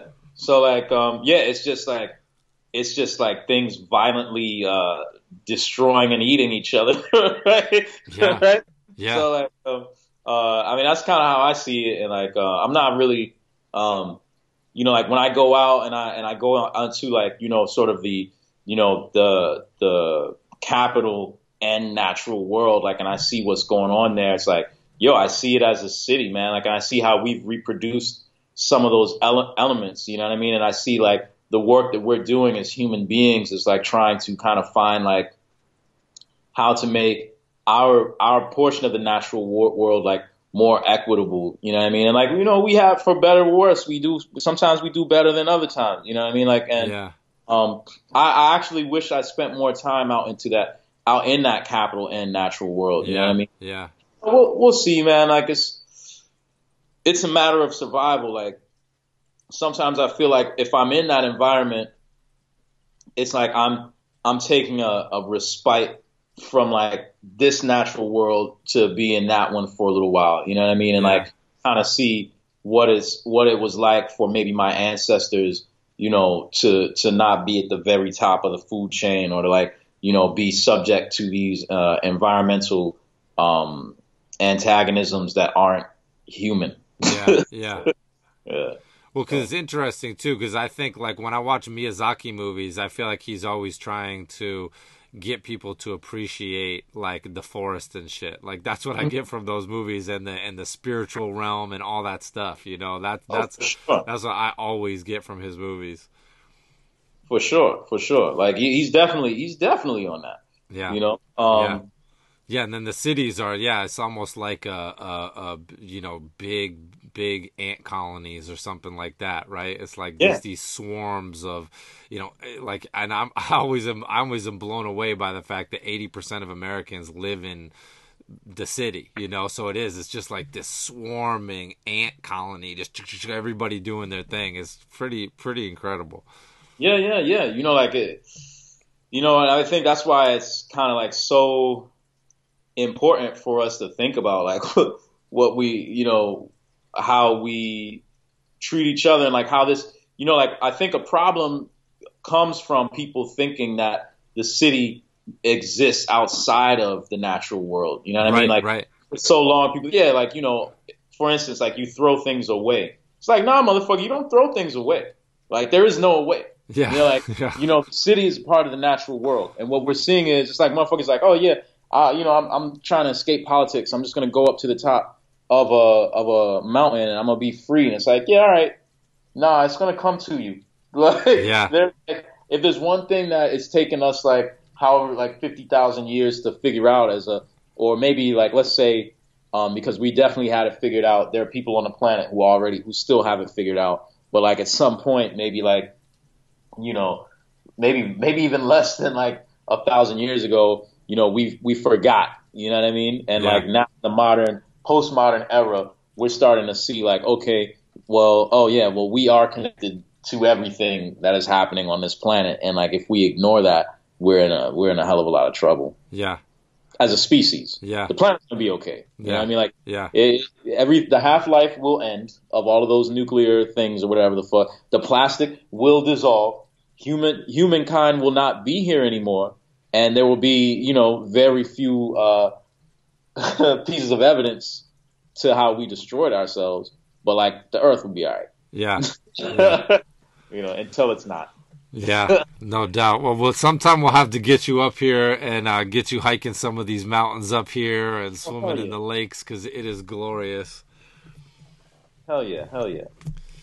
Maybe All right, we. Yeah, go ahead. I was gonna say we, we we you know yeah we had to do that. I get some fresh air. Yeah, we've been talking about this for seven years now. I'm gonna get you. I'm gonna get you up here one of these days. All right. Yeah, man. No, I, you'd love it. It's dope, man. We have a lot of fun, and uh, yeah, to me, the thing about the woods is like, is like it's just mentally calming, you know, and and it just puts you really in a different headspace, and then and then when you get out and you're really doing hiking the mountains and all that stuff, I don't know. There's just just spiritual exhilaration that you get from just participating in the environment and. uh and uh, I don't know. It's, it's hard to describe exactly what it is, but there's something special about it that is uh, that that you know. Actually, it's it's funny because a lot of people that come to Ghost Scout training camp, they've never really been in the forest a lot, and you know they uh, you know they haven't been camping and stuff like that before, and then they come here, and I mean everybody just. I don't think you can go through the process without feeling it. You know, I don't think you can climb a mountain for hours and hours and you're just on this thing and, and you get up to the top without it going down into your DNA and feeling those Oh. memories of doing all this shit at some point and you just get up there and it's just like you look out and up here you look out and it's just like the Lord of the Rings. All you can see is woods for as far as the eye can see and you just get up there and you go, "Holy shit, like th- I don't even think about the world this way, but this is the way the world is." Yeah, I mean, fam, like I had a little bit of that when I was, um, you know, uh, I did this little residency with Saul up in uh, Banff in Canada, Uh-huh. and I had I had that vibe a little bit. You know what I mean? Like I, I walked up a mountain to try to get over, you know, like a, a rough breakup that I had. Yeah. You know, I mean? yeah, yeah, and like yeah, I just got caught up in in nature. You know what I Yeah. mean? Yeah. it was it was glorious. you Yeah. know? Yeah. I mean, I've been there a little bit, man. Like I seen the sunrise on Fuji and shit, man. Like you know, I, you know, I seen a little bit. Yeah. You've dabbled. You've dabbled in nature. dabbled, yeah, I fuck with that a little bit.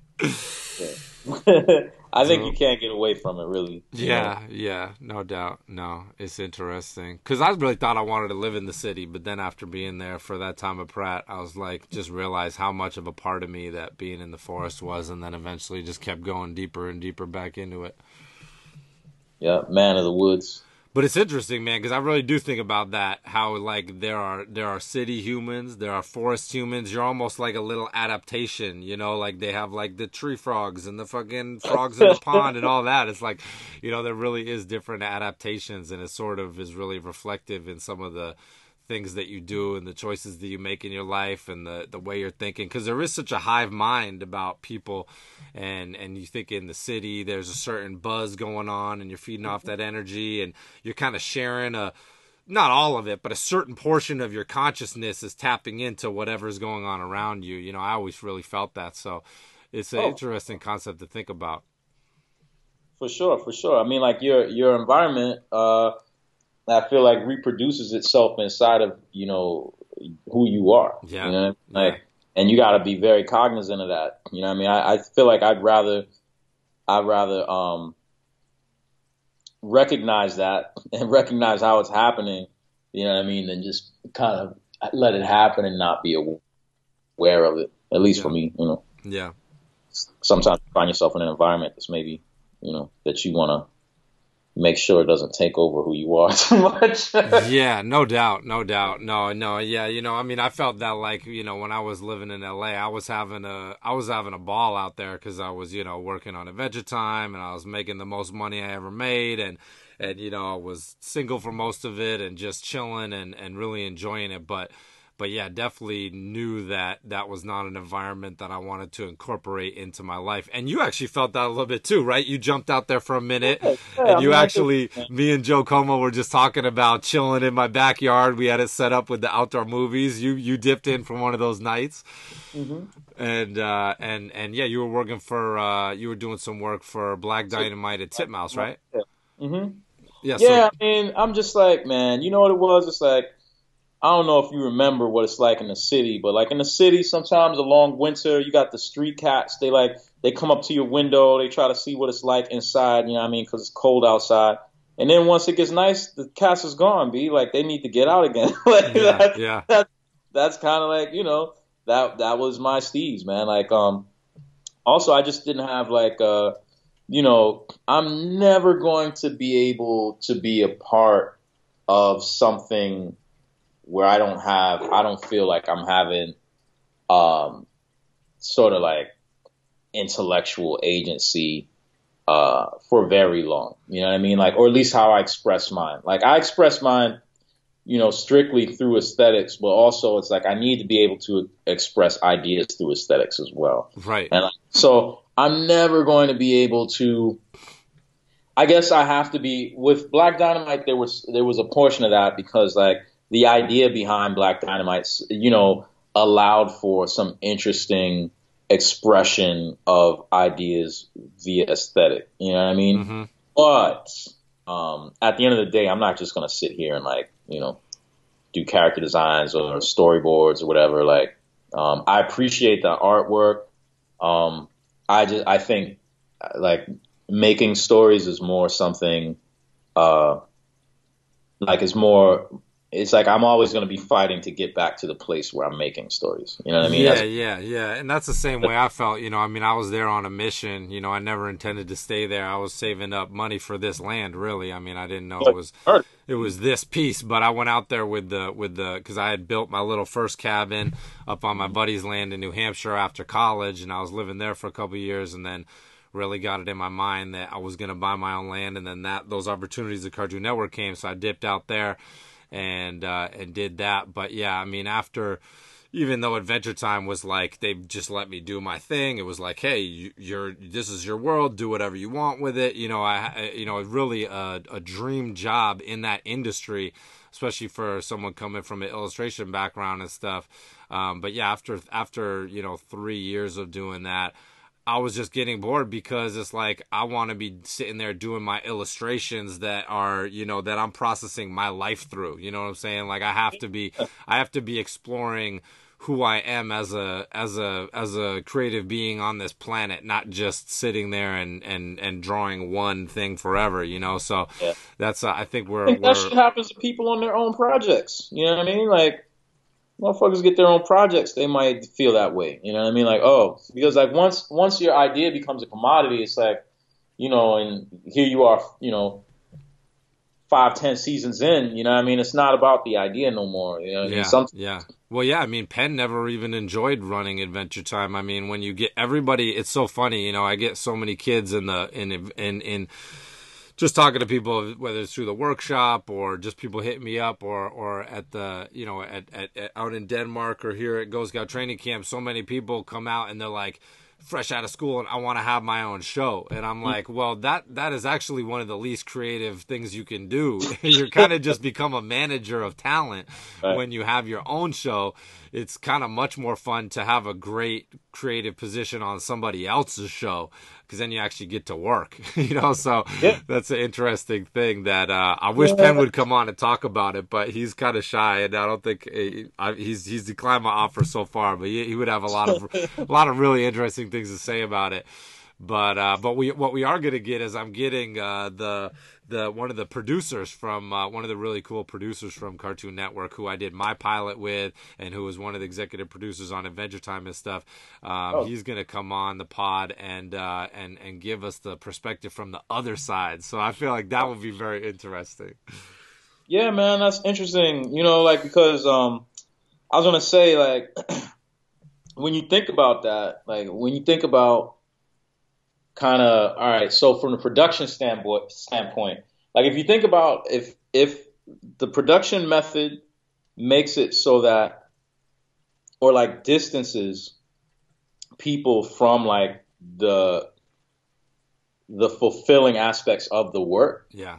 Then it's like I think that's a criticism of the production method. Oh, absolutely. No, and there's got to be a better way to do it. That's the thing. I mean, there's no doubt that there's a better way. It's just one of those things where it comes back to the same thing with the with Marvel. It's like they the the higher ups have this production model that works for like factory work and all the things that came before that sort of in the in the commercial paradigm in the in the in the industrial paradigm and then they just think well creativity can fit inside that too. Boom. All right we're Right. gonna we're gonna hire x amount of people to execute this much work here Right. and then that's gonna be the blueprint for the house and then we're gonna send that overseas and then you know all the people in korea are gonna do the animating because we can get 10 of them for the price of one of these dudes and you know it's, it just goes into that exact same factory model which is hilarious because i had no idea about any of that when i went to la i was so naive. I thought like the animators were all going to be there working and like you know it's all just done there and i've just had no clue but it's See, man, like maybe it's better that you didn't. You know what I mean? Because like I think that that maybe is a difference between how we went into it. yeah Because no, like for sure time- you know, by the Yeah. time I went over there, like for one, you had already been over there, and like two, I already knew LaShawn. You know what I mean? Like I, you know, like I had an idea, and also kind of like my interest in. You were never. I don't know. Were you ever really into anime like that? I mean, I was always into cartoons, you know, but I never ever thought like I'm gonna work at Cartoon Network or anything. I never, I never tried to make that happen. That was never really. A, I really just was working on, you know, comics and illustration. That was like, I was like, if I can do that, then that's my dream, you know. See, like, yeah. See, I think from the beginning, I was I was interested in animation. I was also interested in um, anime. And like Mhm. one of the one of the ways like I discovered what Japanese animation was was as a child, um, sort of noticing the um, aesthetic differences between some animation. You know what I mean? hmm and like then kind of being like, well, what is it? like who makes this? And like, man, I'm talking about like junior high school or before. Like who makes this? Who makes this? Like what is this? Like some And- ninja scroll shit. Oh, like B. By the time Ninja Scroll came out, I already knew what Japanese animation was. Like Yeah. I already knew, like you already knew um, aesthetically what was happening and Yeah. who was making it. Yeah. right? So by the time I got to college, I was kind of like, I knew that my favorite cartoons, like Thundercats and GI Joe, were animated in Japan and Korea. Oh, really? Yes, I had no clue. That's interesting. Yeah, yeah, no, I used. I mean, I remember the credits. Yeah. You know, like because there was a thing for me where like, um, you know, the TV raised me a bit, right? Yeah. So like I'd be around and I'd want to know like, okay, how come this episode of Transformers is garbage? And like that one I saw last week was fucking bananas. Damn. see, you got the analytical mind from from the, from day one. I mean, but it's like it's just some it's some like it's because like I, I mean in a fucked up sort of way it's like I'm a smart consumer in that sense. Like Yeah. I just want to get I want to get the shit that I want to get. Yeah. Like yo, if I'm watching a cartoon like and I notice from jump like they're moving funny, I'm like okay, well I'm gonna go play with my toys. Like I'm Yeah. not gonna watch this. This episode is not good. I'll just watch the intro. Like this shit is like you know I I couldn't stand the corny episodes. You know what Yeah. I mean? Like and it's just like what it boils down to.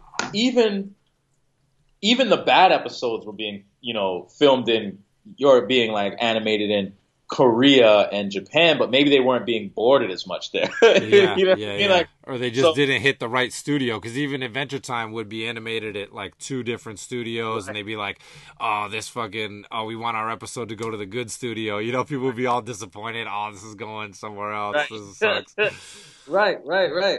So like I don't know, and then you just start to realize that okay, well, you know, Robotech is just a you know like that is that's a completely Japanese show or like what is the one with like the set like the seven samurai type warriors that are like going through the city?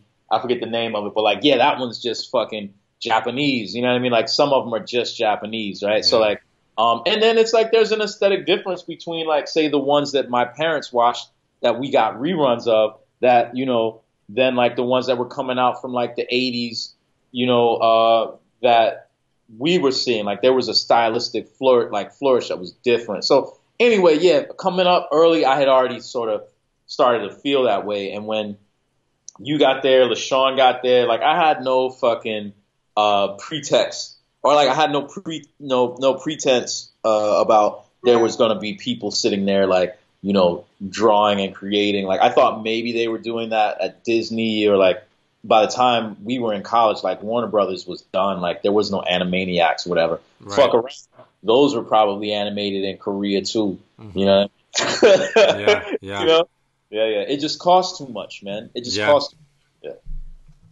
Yeah, that's interesting. Word, man. Well, we got an hour and a half in the books already, so Yeah. uh, I think we're pretty good let me keep good. it moving man because I got to get this work done you know what I mean yeah, like no I'm- doubt, no doubt. Yeah, I gotta run up the hill and pick up Wolfie from the bus as usual. right? Um, so uh, where can people find you?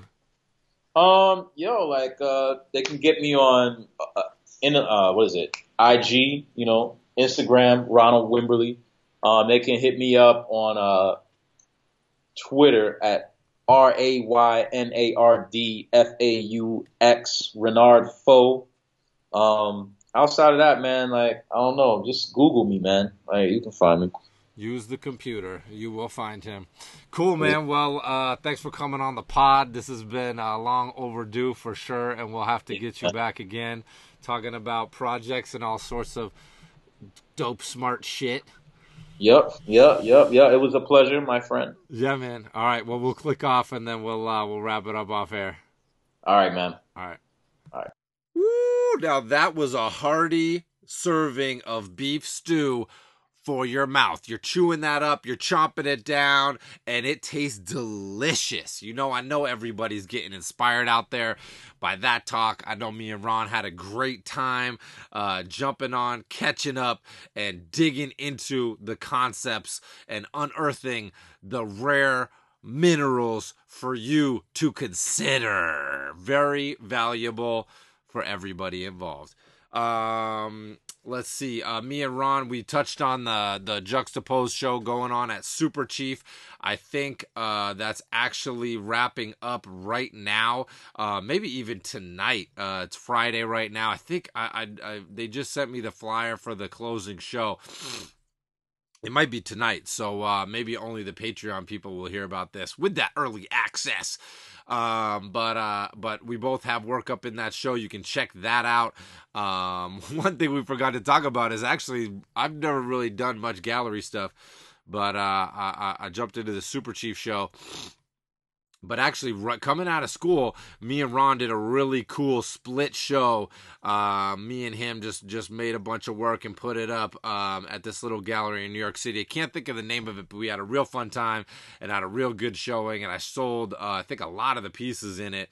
And uh, that was super duper fun. So another fun memory of our friendship together. It's all you need those creative friends in your life. You need those people that are that are just actively pursuing their goals to keep you fired up. You know, I mean, it doesn't come I'm I'm you know, I'm de- on the on the spectrum of being self-motivated. I'm very high motor in that way. Um, but still it always helps to be to have friends that are also just high motor, just going after it, just not stopping. I mean, you hear Ron talk about even having to pull back a little bit. That's kind of the I think we both run on that high motor level where it's not so much uh, are we do we have ideas and and and are we pursuing them?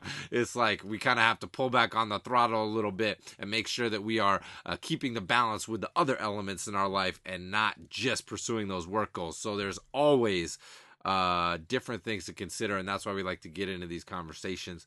Um, let's see what else? So check out the super chief gallery show. Uh, we both got dope work up in there um, and uh, let's see. Next week on the podcast, we have another great guest, my man Scott C.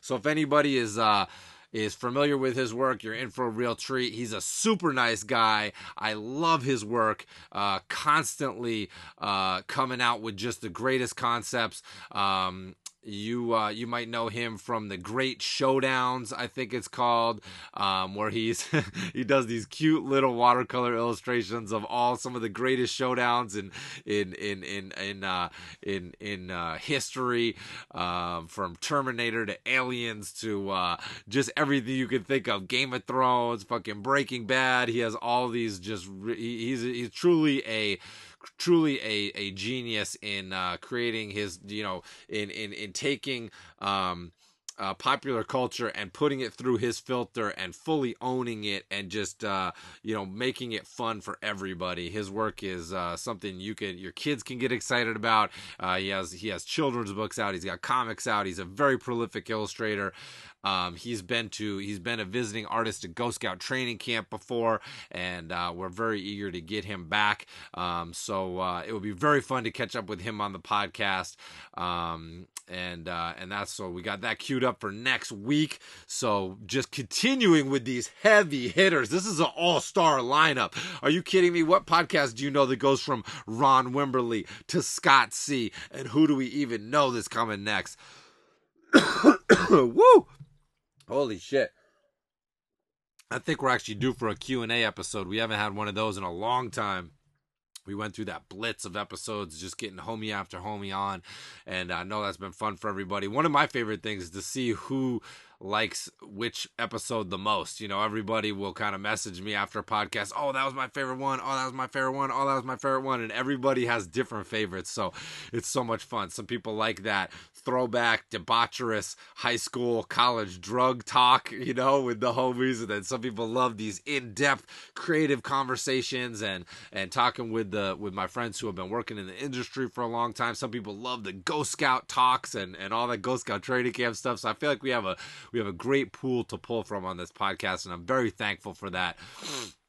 Very thankful for that I have this really truly like almost unlimited pool of of really creative friends out there in the world that I've been so blessed um, to uh, to be connected to all these people. And and and obviously one of the things that I love to do in my life is is kind of create these creative communities whether it's through the workshop whether it's through the podcast whether it's through the ghost scouts and all this stuff. Um, i think i really have always valued that and uh, and wanted to keep a, a real big circle of creative friends around me that I can feed off of and that I can really give back to that that whole cycle of inspiration.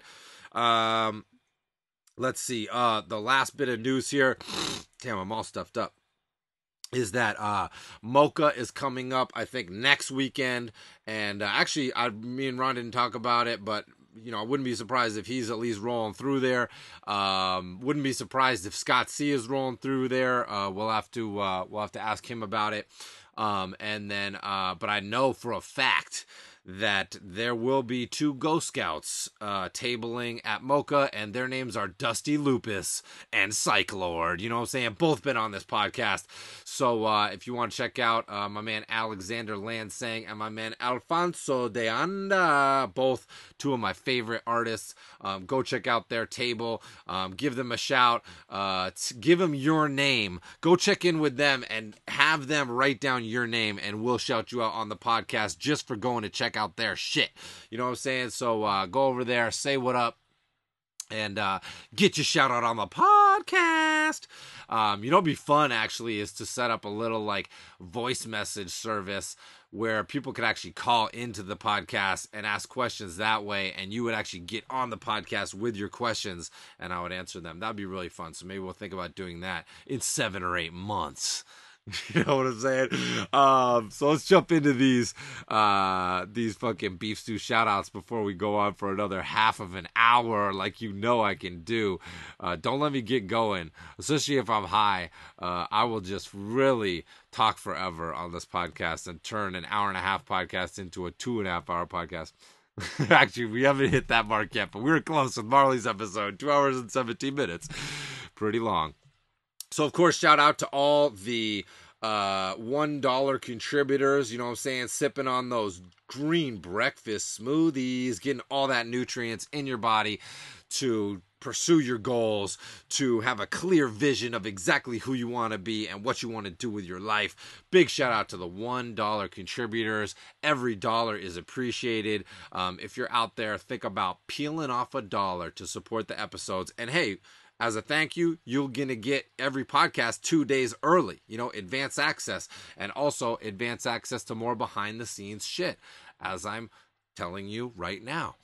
Um, and then, uh, of course, the $2 level, you peel off $2 per episode, you're going to get yourself a dripping, juicy, hearty beef stew shout out by name on this podcast. Um, and, uh, and then, of course, we, but we pop it off with the people that have gone in, looked at that $2 per episode uh, level, and said, you know what? This podcast is worth even more to me than that. And I'm going to type in my own amount. You know what I'm saying? And uh, I know that my my girl Sarah Ball did exactly that because she is supporting at that five dollar per episode level, and I could not be more grateful. Uh, Sarah is an alumni of the 12 week online group workshop um, which uh, is very fun and exciting. So, thank you to Sarah Ball. Get yourself some beef stew because it's juicy. You know what I like to do is throw that that sriracha in that beef stew, that Tabasco in that beef stew, whatever you got, throw in that heavy hot sauce. Even if you've just got the the chili powder or the cayenne powder, you know you got to spice up that beef stew. Um, get fresh with it. Throw in some cooking some fresh peppers. You know. Um, another five dollar per podcast listener. Get yourself some beef stew, Yvonne Santiago. Much appreciated for that level of contribution. Seriously beefing it up. Um, we got another shout out going to Zeta dropping three dollars per episode. Thank you for the above and beyond contributors you are the dopest. You know what I'm saying? Much appreciated. uh hot tubs of beef stew for you you know what i'm saying just just relax just get in that hot tub just exfoliate and marinate in that hot tub of beef stew i am i will join you there in the hereafter in the in the eternal in the eternal rivers in the eternal flowing waters of beef stew paradise in the infinite oceans of beef stew that have yet to be explored uh, in the other alternate beef stew dimensions i will join you there when our time on Earth is up, when our time on this hollow flat Earth. What if hollow Earth is filled with beef stew? Oh my fucking god! Sign me up. Um, uh, we got a shout out from uh, again from the the newbies coming in from the top of the pod. We got Alec Wright. You really get two shout outs when you sign up for the first time, which is very exclusive. Uh, beef stew for you. I got some more coming to Uncle Terry. You're being served up with seconds. When you when you subscribe to this podcast for the first time, you you not only get a first helping, you know what I'm saying, in the beginning of the podcast, but we know that throughout the podcast you finish that bowl of beef stew. We come in giving out seconds. We serve you up with seconds at the when the when when it's done just to make sure you are so full of beef stew that you are feeling very full and motivated to take a nap and then get right back to all your creative pursuits with a newfound energy from all the protein. And you know we come with that vegan beef stew too, so don't trip. Don't worry about it. We got you covered, vegans. We got that seitan in the beef stew. Um, and uh, straight out the 12 week online group workshop, round three. Currently, we got Alejandro Fuentes. Much appreciated. Los Focos. Check out his shit. He is just destroying the 12 week online group workshop. You know, if you don't follow him, check him out. Every week he is dropping the heat uh just cranking out there just destroying these projects. Um, i'm not saying that it's easy. I know he's put in work. Um i know he's he's he's he's making it happen for himself because he's a family man as well. Um and i know he's sacrificing that time but he is just killing it and doing very exciting work. So check it out on his social media uh, we got another bowl of beef stew going to Steve Winfield Meyer. Beef stew milkshake for you. Uh, big shout out. Another member of the current 12 week online group workshop, Johnny Glines. Much appreciated, my friend. Uh, big shout out going to Gerard Jones. Uh, join us, join us, join us for the hot beef stew. Another bowl going out to Michael Broncano. I know you love that beef stew because you're here again. Uh, big bowl of beef stew going out to Waste Zoid. All caps. Uh, friend of the podcast, has an episode on the podcast, is one of your favorite stop motion animators, whether you know it or not. We could only be talking about Anthony Scott. Check him out. Uh, the homie from Adventure Time. You know it's Andy Ristaino. Killing the comics. Check out his Patreon. Oh, we got the phone ringing during these shout outs. Give me a break. Um, we got uh, Ghost Scout, computer person, aka Lermy. Uh, much appreciated. We'll be seeing you before too long. Uh, big shout out going to Shambe. Right. Much appreciated. Get to get that beef stew. Uh, we're gonna be giving out some experimental beef stew protein bars. That's what we're going to be giving out right here. And we're going to be testing them out at another resident of the Northeast Kingdom, Otto Heaney Illustration. Tell us how those beef stew protein bars are doing for you. Eat them up. You know you want it. You know you need it. You know you love to eat beef stew every day. I would love to eat beef stew every day, honestly.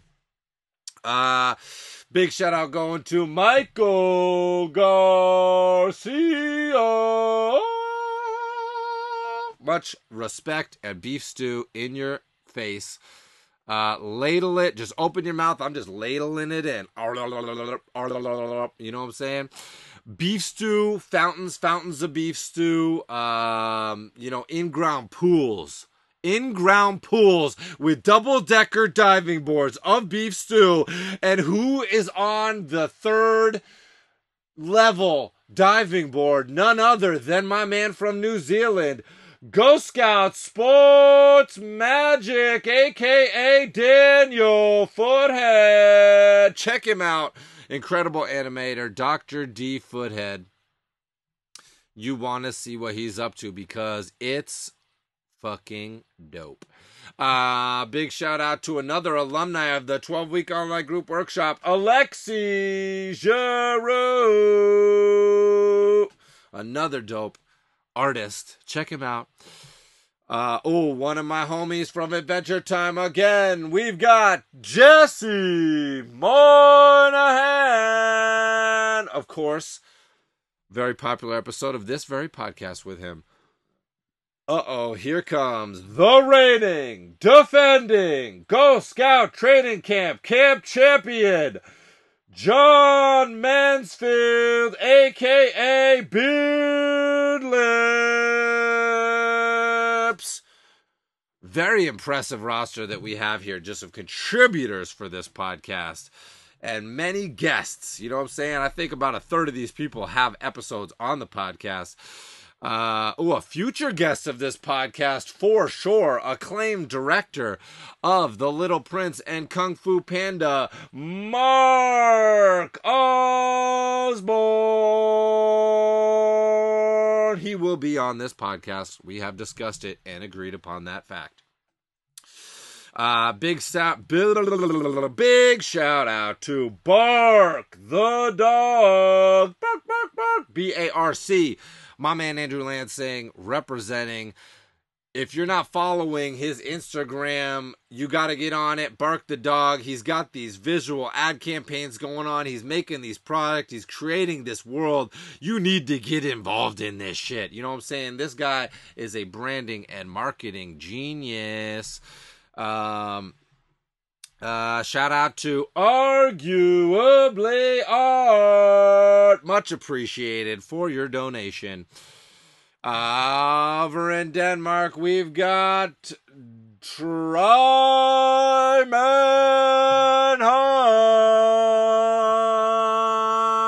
Hunt with that experimental beef stew enema seance in the making. And last but definitely not least, we've got Jesse Kukakadani.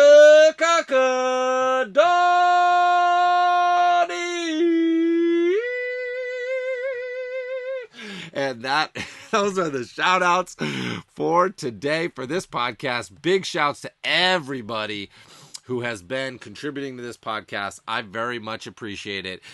As always, um, you know, use this podcast to uh, mark time, to set your goals. You know what I'm saying? You got a week ahead of you here to uh, think about the ways that you can streamline your lifestyle, set those routines and habits towards productive goals. You know what I'm saying? Really thinking about, really trying to envision where you want to be who you want to be, what you want to be doing there, who you want to be doing it with, all that shit. Take some time to figure it out because it's going to make the path to get there a lot shorter. And get that dry erase board, get that weekly planner, do the things that will give you all the advantages in achieving your goals. It's a daily routine. You know what I'm saying? It's it's something you wake up and think about and you get on every day. You try to have a productive day today, a positive day today so that you will have you will set yourself up for another positive, productive day tomorrow.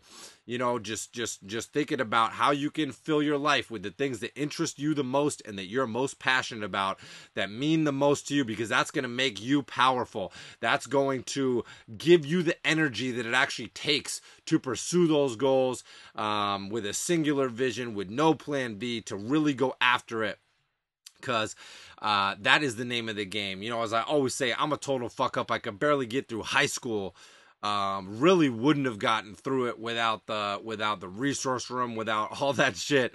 Uh, oh, we got to wrap this up. We're getting the second call in a row. You know it's going to be important. So uh, set those goals, and uh, while you're out there pursuing your own goals, make sure that you are always uh, trying to inspire the people that are around you. You know, don't exist in a vacuum. Go out there and try to enhance your community. Try to get um, the people around you uh, thinking in the along those same lines. They don't have to look like you. They don't have to come from the same place as you. They don't have to sound like you. They don't have to believe the same things as you. They're still human beings that are trying to pursue their goals on this planet Earth. You know what I'm saying? Whether they know what they are or not, um, they're still trying to just live their life. So uh, we all have more in common than we have in conflict. So when you're going through doing your thing, really try to inspire other people to do the same thing because the more happy, productive people we have in this world, the better it's going to be for everybody involved. You know, when you're happy, when you're living your dream, you don't want to get involved in drama. You don't want to get caught up in in the political bullshit. You don't get sucked into that all that fucking all that NASA fucking world government reptile alien shapeshifter brainwashing, right? You don't want to fall victim to that. So, uh, really try to try to create your own vision of your life and really try to inspire other people to do the same because we're all going to benefit from that. All right, well, I got to sign off, but until next week, keep it positive, keep it productive, and uh, keep it peaceful. Peace out.